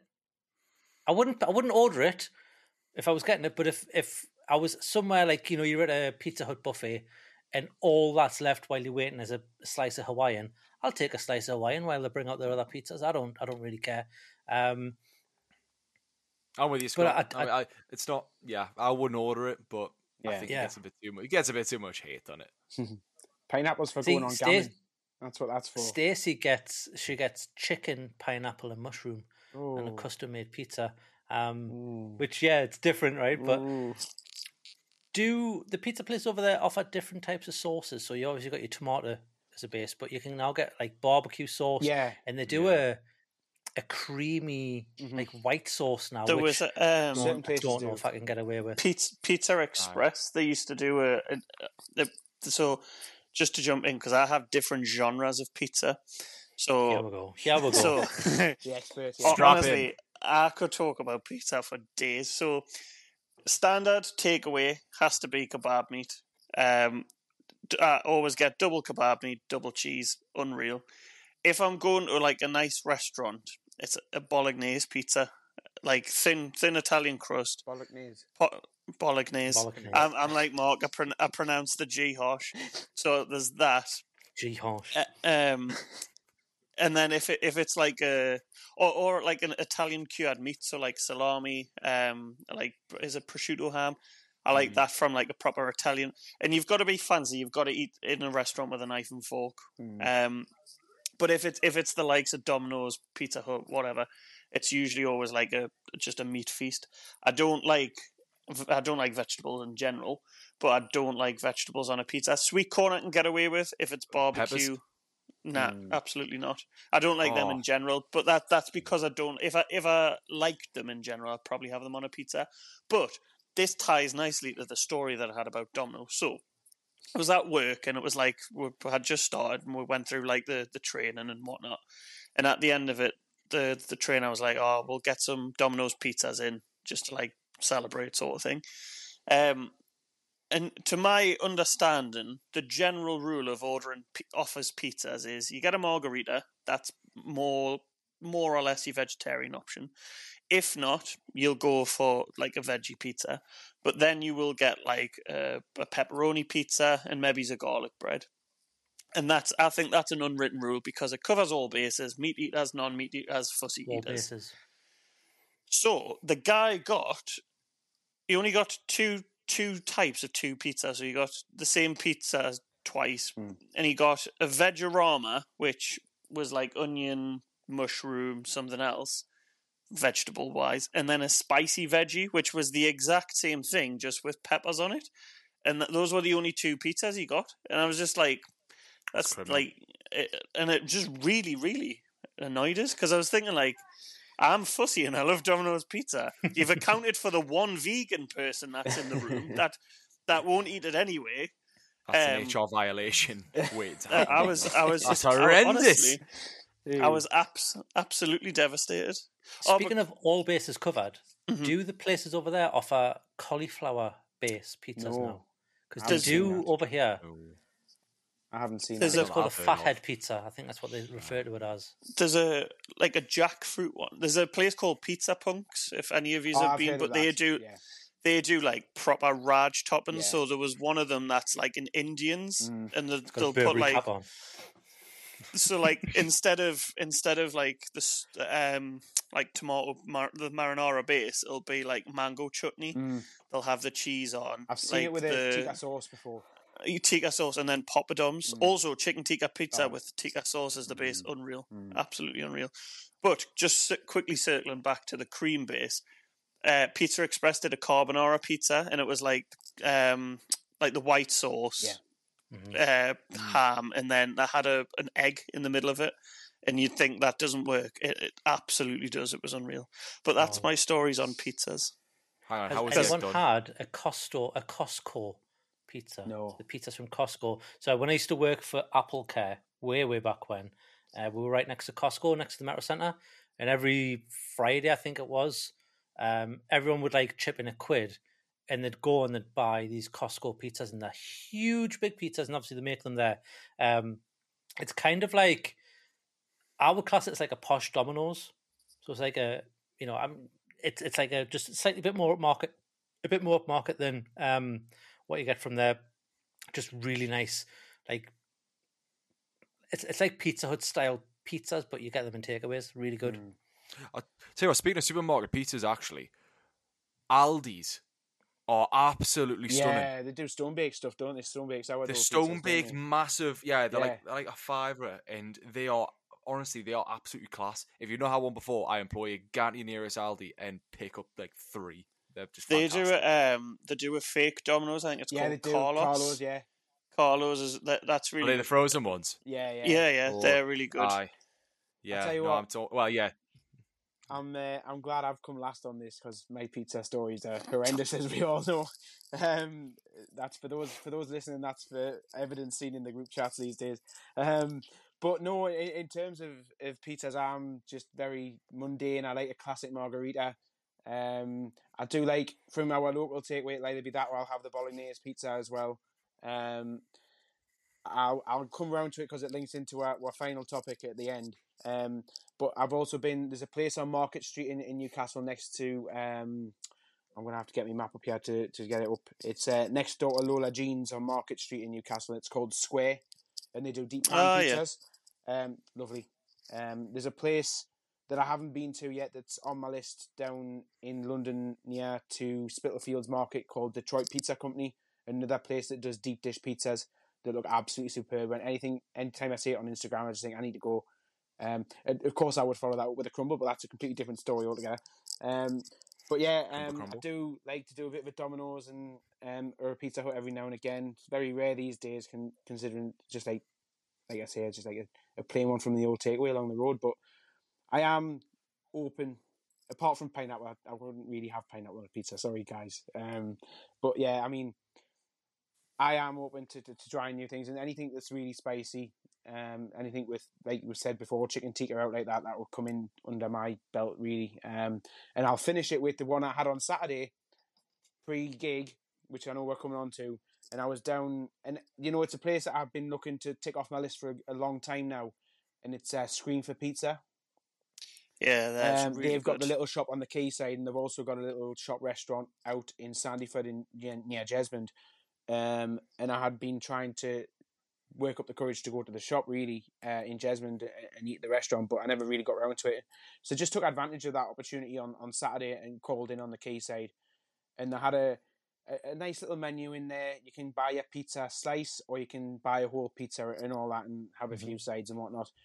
And the one that caught my eye, given the day it was and, and who was who was going to see the lamb fender. And it was lamb kofta Mm. with a tomato base and, and the cheese and that. And it was also served with dollops of fresh raita on the top as well. And it was one of the best pizzas I've actually ever had. It was lovely. Nice. And I really, I only had the, the one slice and I probably could have eaten the whole one in like five minutes. It was so lovely. I like places that do that though. Yeah. That you, you Mhm. get the one slice. There's a um there's a place Green in it, yeah, Yeah. unreal. Like I think it's a called proper Slice. I th- yes, it is. Um, there's Yeah. a couple of places that I've been. So there's one in Darlo called Hideaway. You can either get like I think it's a 24 inch pizza and it does about three people. Aye. You only get two or three slices each, but it's massive. Mm. And then there was a one in Manchester. I'm sure you thought it was called Crazy Pedos, but it was Crazy Pedros. um, Crazy Pedros. is one of them in. Uh, aye, there's one of them in Liverpool actually. And you can you can either buy like it's just like stone baked. Um, but I think that was like a 20 inch pizza. Pepperoni was lush. There's um, do you know Neal's Yard in London near Covent Garden? It's like it's this sort of tucked away street, really colourful, like something out of a Wes Anderson film. Um, and there's a place called Home Slice there, and it does a similar thing. It's Uh-huh. like massive pizzas that, uh, yeah, you can get them like obviously by the slice or just the whole thing, but they're huge and they're really filling. They're really nice actually. So uh, if you're ever in London, get to Neal's Yard. and go to It's like Slice. that that video. Have you seen that video of the the lass who's asked if she'd prefer to have eight or six slices of a pizza? Yeah. And she goes for six because she couldn't eat eight Eight. slices. you know, it's the same pizza. Um, and on that note, we'll move on to our final topic. So this weekend was uh, the, the the 9th of June, the Blaydon races, um, and a young Mr. Sam Fender played a couple of gigs at St James's Park. Uh, we all went. I think I was the only one who was there on the Friday. No, I was. No, Joe Oh, went you were on the also there Friday. So, yeah. Okay, so Joe and I were there on the Friday, not together. I feel for you, Um, lads. Sorry. Holding hands. And then Daryl and Iain went on the Saturday. Now, obviously, it was one of the reasons why I was in New. Well, it was the only reason why I was in Newcastle for that weekend. Um, what did everyone think? And I think what I'll do first, let's come to you first, Joe, because you did the Friday. Because I think we all know what happened on the Saturday. Um, and we'll talk about that a little bit later on. But how did you find the overall gig experience, weekend, day? I don't know how long you were out from. Um, how did you find it? What was it like? Tell us your story. Yeah, so uh, I went with my girlfriend and a few mates. Um, we got into town, got a monument just after five. Um, and you know what it was? The entire city, you could just tell it was just a really nice atmosphere. It was buzzing. All the pubs were obviously rammed. It felt like it felt like a bit like a match day, just without the tension. Yeah, You know, um, it did. And it was I really liked that they had some local bands on and people from like you know early doors, so you didn't have to stick in town. You could go there early if you wanted to. So we got there, went to the George for a couple of drinks, which was uh yeah great atmosphere again. Um, and then we headed straight down, and I'm not being funny. I've never seen the outside of St James's Park so rammed, like even on a match day. Mm. It was absolutely ridiculous. People were just like obviously sat uh, like what they were in the, obviously the, the adjacent streets. You had people just sat on the grass outside. Honestly, probably didn't have tickets. They were just going to listen to it from outside. Uh, obviously, the they had stalls. They had some live music on. Um, there was that young Joe who plays the guitar. Um, he was by the Bobby Robson statue. You had this young drummer outside of the Strawberry. Um, it was just absolutely class. We got there. We got to this uh, St James's Park about seven. So we were standing, by the way, just FYI, we were all standing. And um, Sam Fender was coming on at nine, so we thought get there at seven. It probably won't be too busy by then. People still be filtering in. That was probably the first mistake. Um, it still wasn't too bad actually. We got in, we got in, and um, we went to the loo, then went to the bar, and I was quite surprised that they were doing what I can only describe as mega pints. They had the two pint um Madris or ciders or whatever you wanted, which I thought was a good idea, but obviously it just means you're gonna need a loo for like the entirety of the gig. But we got those. Um fourteen what was it, fourteen quid or something? That was like Yeah, it would have been expensive, like you know, seven quid a pint. So you know, what are you gonna do? Uh, plus, like I say, we were we were standing, so we thought get them and then we'll just go in. Um, and it was good. So we got there. Inhaler was was uh, uh, were pretty decent. Uh, I like them, and it was nice because at that point the crowd was still. Um, it was it was fairly full, but you could still walk around. It wasn't too bad. And you know what it was, right? And this is going to sound just like I, honestly, I just love being on the pitch. I Mm. just thought it was such a surreal experience. I did it. I was fortunate enough to do it once when I was nine years old as a ball boy, but since then, obviously, I've not been back on it. And it was just really cool looking around and seeing what the players see on a fortnightly basis, and how it must feel when you have like that entire crowd coming out and supporting you. And it's odd because when you're in the stands, St James's Park does look like you know huge. It looks absolutely massive, but on the pitch, when you're circling around, it it, it feels smaller. And, I, and I think that's Oh, just because you can see more in your in your peripheral. Like I Mhm. don't know what it was; it just felt slightly smaller. Um, but it was cool. That was cool nonetheless. Um, so yeah, we saw Inhaler. It was good. Then it was getting really busy, and we were sort of just, I would say, behind halfway in terms of the crowd relative to the stage. Um, and the lasses went to the loo, right? And they were gone for ages. And it was getting really busy, getting packed, and we were like, they're not getting back in. And then, like quarter to nine, all of a sudden, they uh, we saw them, and they gestured like for us to come um, to come over to them. And so we left our spot in the crowd. And what we didn't realize was that the crowd was split into two sections. Um, so about a third of the way back from the, the stage, they had, uh, I think they must have had a barrier or something. I didn't quite see because there were so many people. But if you went round to the side, there was a uh, a second sort of like small entrance, just like a little gateway where you could get a second wristband, and it means you were like stuck in that section for the rest of the gig. Um, obviously there were you know toilets and still like there were still places to go, but Yep. it meant that you were still in that like main section. So we ended up getting in there and getting quite close to the stage, which was class, and the whole gig was unreal. Abs- you know what I mean? Um, I, I knew I knew he'd come out a local hero. Uh, that was bit was kind of obvious, but the cheek of him to come out of the Champions League music was something else, man. Wasn't it? It was it was class, unreal. Uh, it was nice to get that little preview of what's to come. The songs Yeah. were great, um, and I thought that for the most part, the crowd was just a great atmosphere. Um, How it was, the sound for you on the pitch? Because I think we were all in the stands. yeah, it was um, good. So you were wa- on I the pitch. Not, not obviously, you know, I've been to better sounding gigs. I mean, obviously, with St James's being an open stadium, there's no acoustics for it to bounce off. We've, Yeah. we mentioned this in the group chat. Uh, but I think I was close enough that it didn't really matter. Um, so yeah, no, I thought I, thought it was pretty good.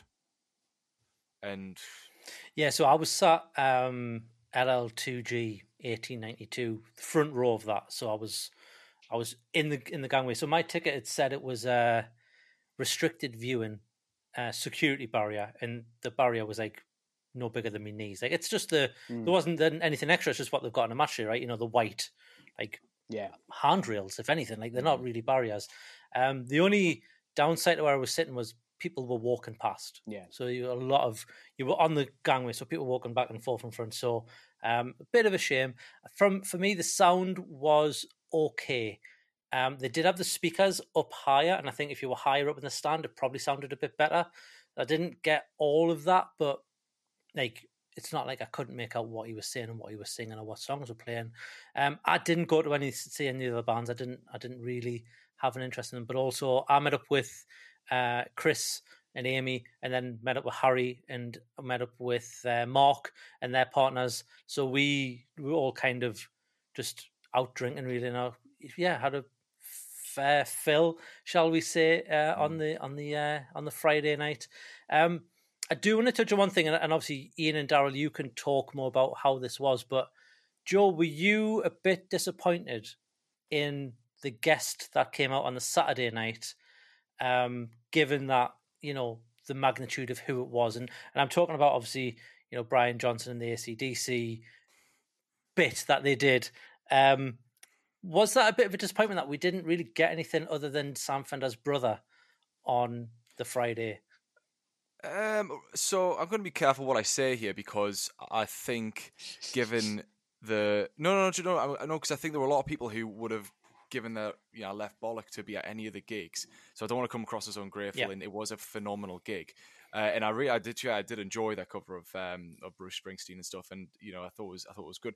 I, I did, I was hearing rumors that day, the Friday, that he was going to have a special um, guest come out on the Saturday, and I did think to myself, Friday the 9th is the original day. It feels weird that he would bring out a special guest Mhm. for just a Saturday night, especially given that, yeah, that was the second night. Yeah. Um, so when I did, when I did on the Saturday, when I did see that Brian Johnson came out and not steal your lads' thunder, who do go on the Saturday, because I know you'll talk about it, I was a bit like, fuck's sake. Well, I mean, I, Don't I'm blame me, fortunate enough, you, but but but I'll say I'll say a couple of things. One, I was I've been fortunate to see Brian Johnson twice. Once with ACDC itself, and then I was at the Taylor Hawkins tribute gig at Wembley last year, and he did um and he did a couple of songs with um Lars Ulrich of uh, Metallica. So I have seen him recently, um and so I was a bit like, okay, it's a bit gutting that he wasn't there on the Friday, but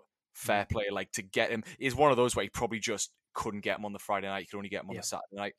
Um, But I think the rumors was it was Lindisfarne was Yeah, supposed to be on the on oh, Friday. that really? Yeah. Oh, Yeah. right. Um, I mean, for for me, the only thing that I'm annoyed at is that I had tickets for the Saturday night as well, Mm. and I sold them because I I was supposed to be going over with Stacey. I'm not going to go into the story, but flights got changed. Stacey couldn't come, so I had to go on my own. Um, so I had a ticket for the Friday and two for the Saturday, and I sold the two for the Saturday.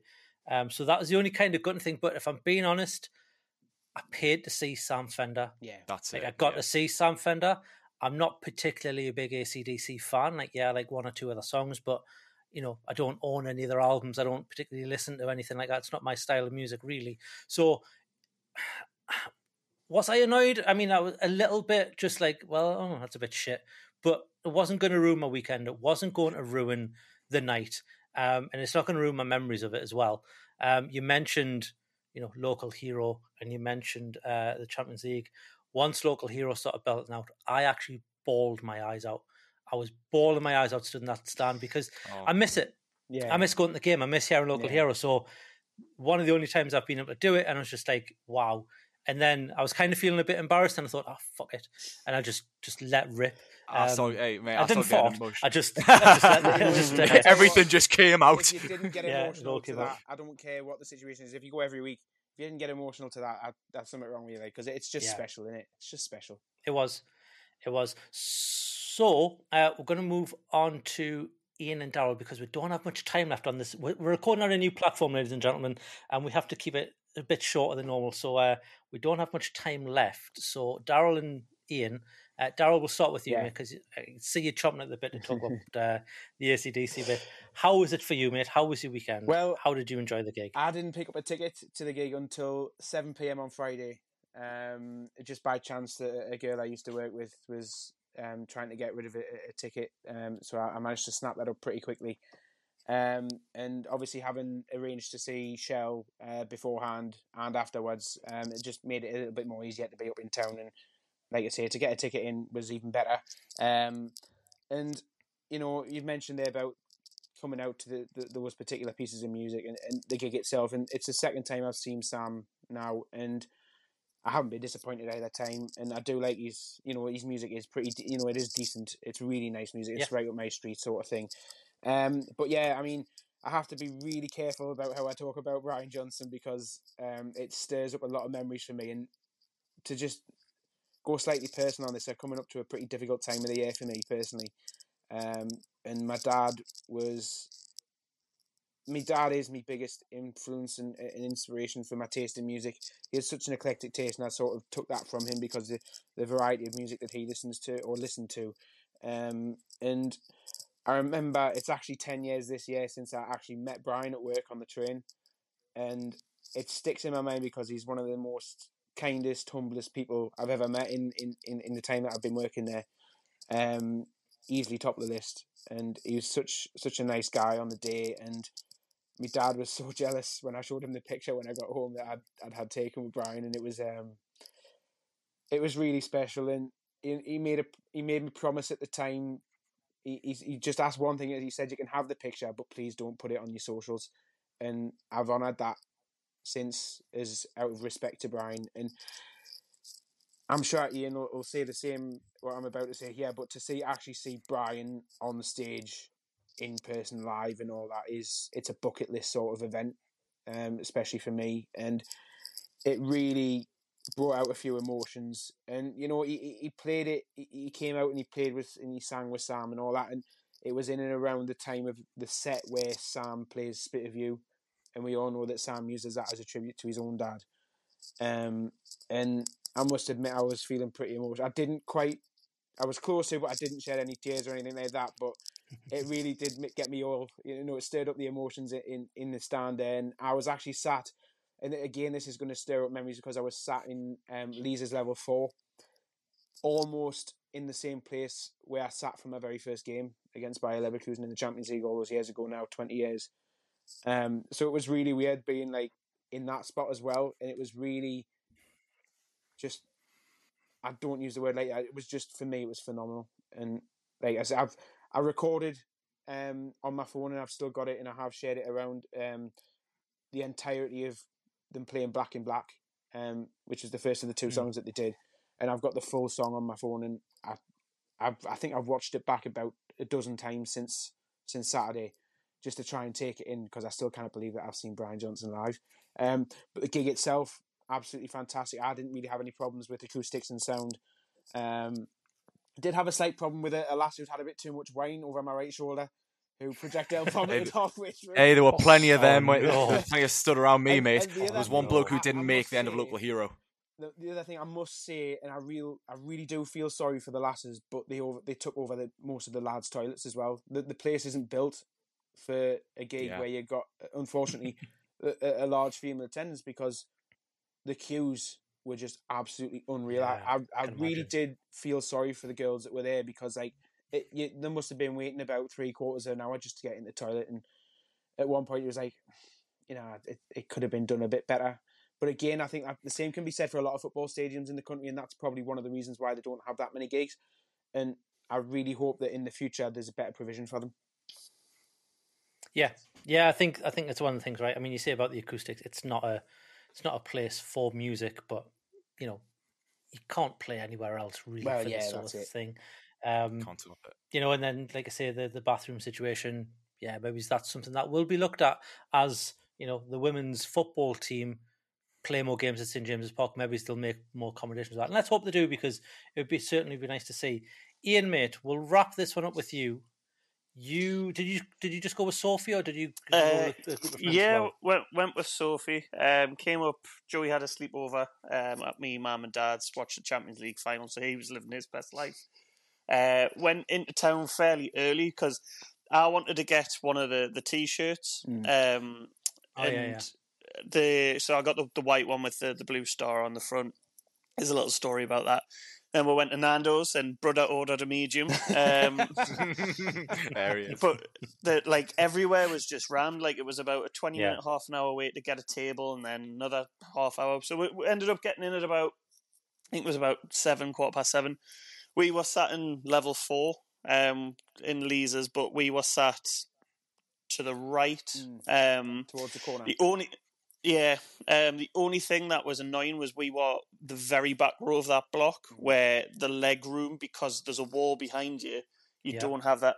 And so, I mean, I, I stood the, the whole gig anyway. Um, but like for, for taller people, it, it was a nightmare. But um, so my season, sorry, no, my season ticket was originally the back row of uh, the Leazes um, corner and I had the same issue, and I actually had to we had to go and get the seats moved because that it's, first game I was like, "There's not a chance I can sit here for."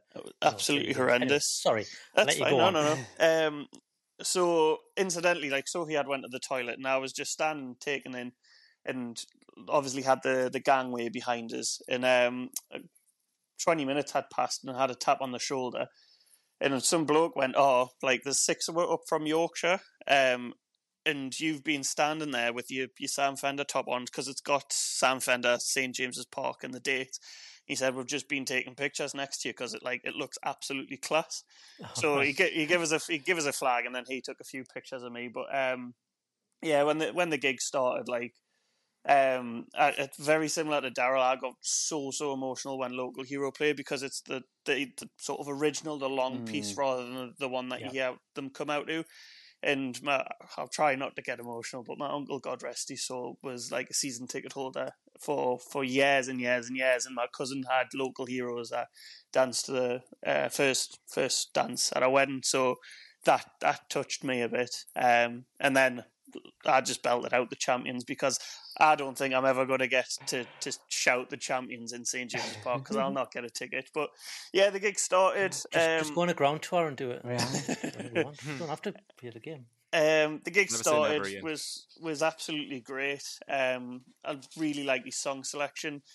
Not a huge fan of his punk songs, but I'm not a big fan of punk I, in general. I love it. I It's- loved it's how the my Aldi Death Aldi. Queue. It's my Aldi, It- my local Aldi. it was- It's my favourite song. the the part that I did like, yeah, was just like sixty thousand people shouting that because I I remember the original clip and I I know of the guy because he's from and he's a, and I was just thinking like I wonder if he gets like any royalties from that. Mm. But um, just No. to again, just to touch on what Daryl said, like me and my dad are absolutely massive ACD fans. Like absolutely love them. And my me and my dad have always said like if ACDC ever toured, and there was rumours of a few year back now that they would do a gig at St James's, um, would go and see them. Obviously, um, my my dad didn't come to the Sam Fender gig, but um, it made it more special because I, I was reading up on Brian Johnson because um, me and my dad used to watch this thing where he used to go and interview like Billy Joel and um, Dolly Parton, Mark Mm. Knopfler was one. did Sting as well. Um, and he, I know he's a like a, an avid motor car racer as well. He's got a big collection of motor cars.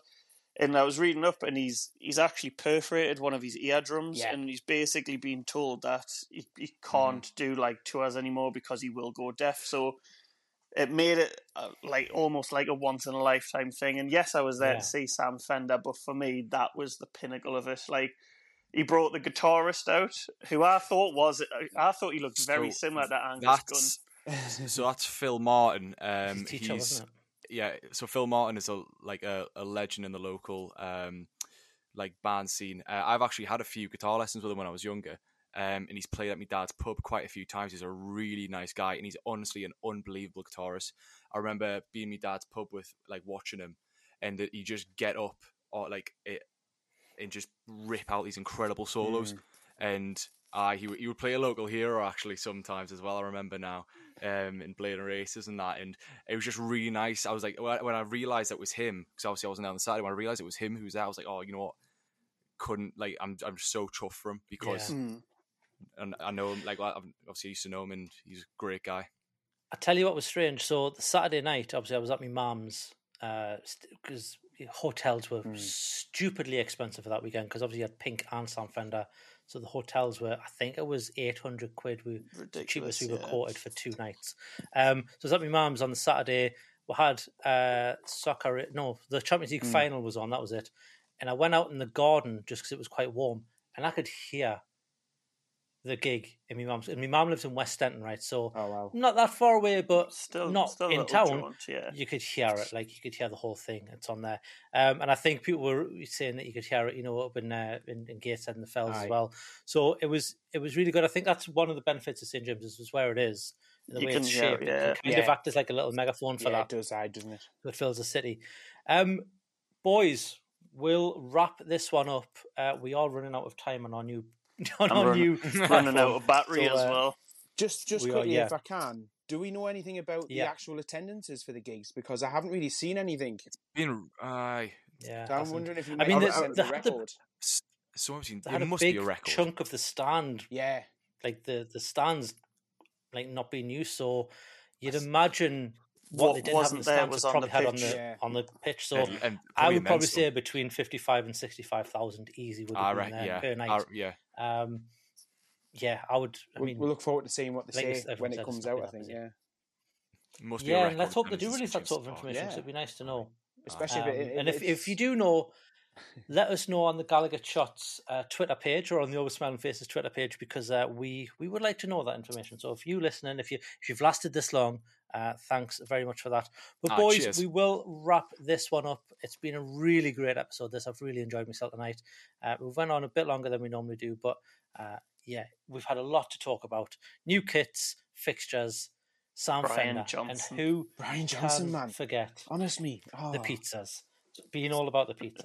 um, no, uh, anyway, all that's left for me to do is to thank the people who were on this podcast with me. So thank you, Iain. Thank you, Joe. And Daryl, thanks again for No stepping in last minute. Absolute pleasure. Thank Uh, you, It's been great having you on, mate. Cheers, and Scott. obviously, Joe and Iain, it's been great having you boys on as well. And thank you for listening.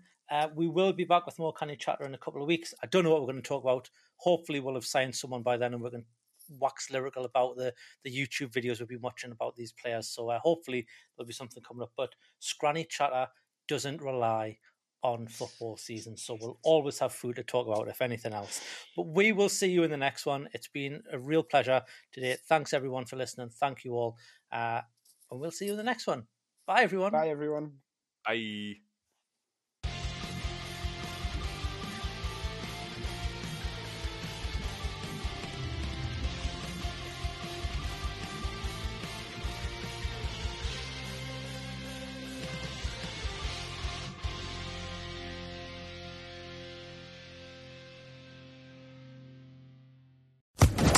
Social Podcast Network.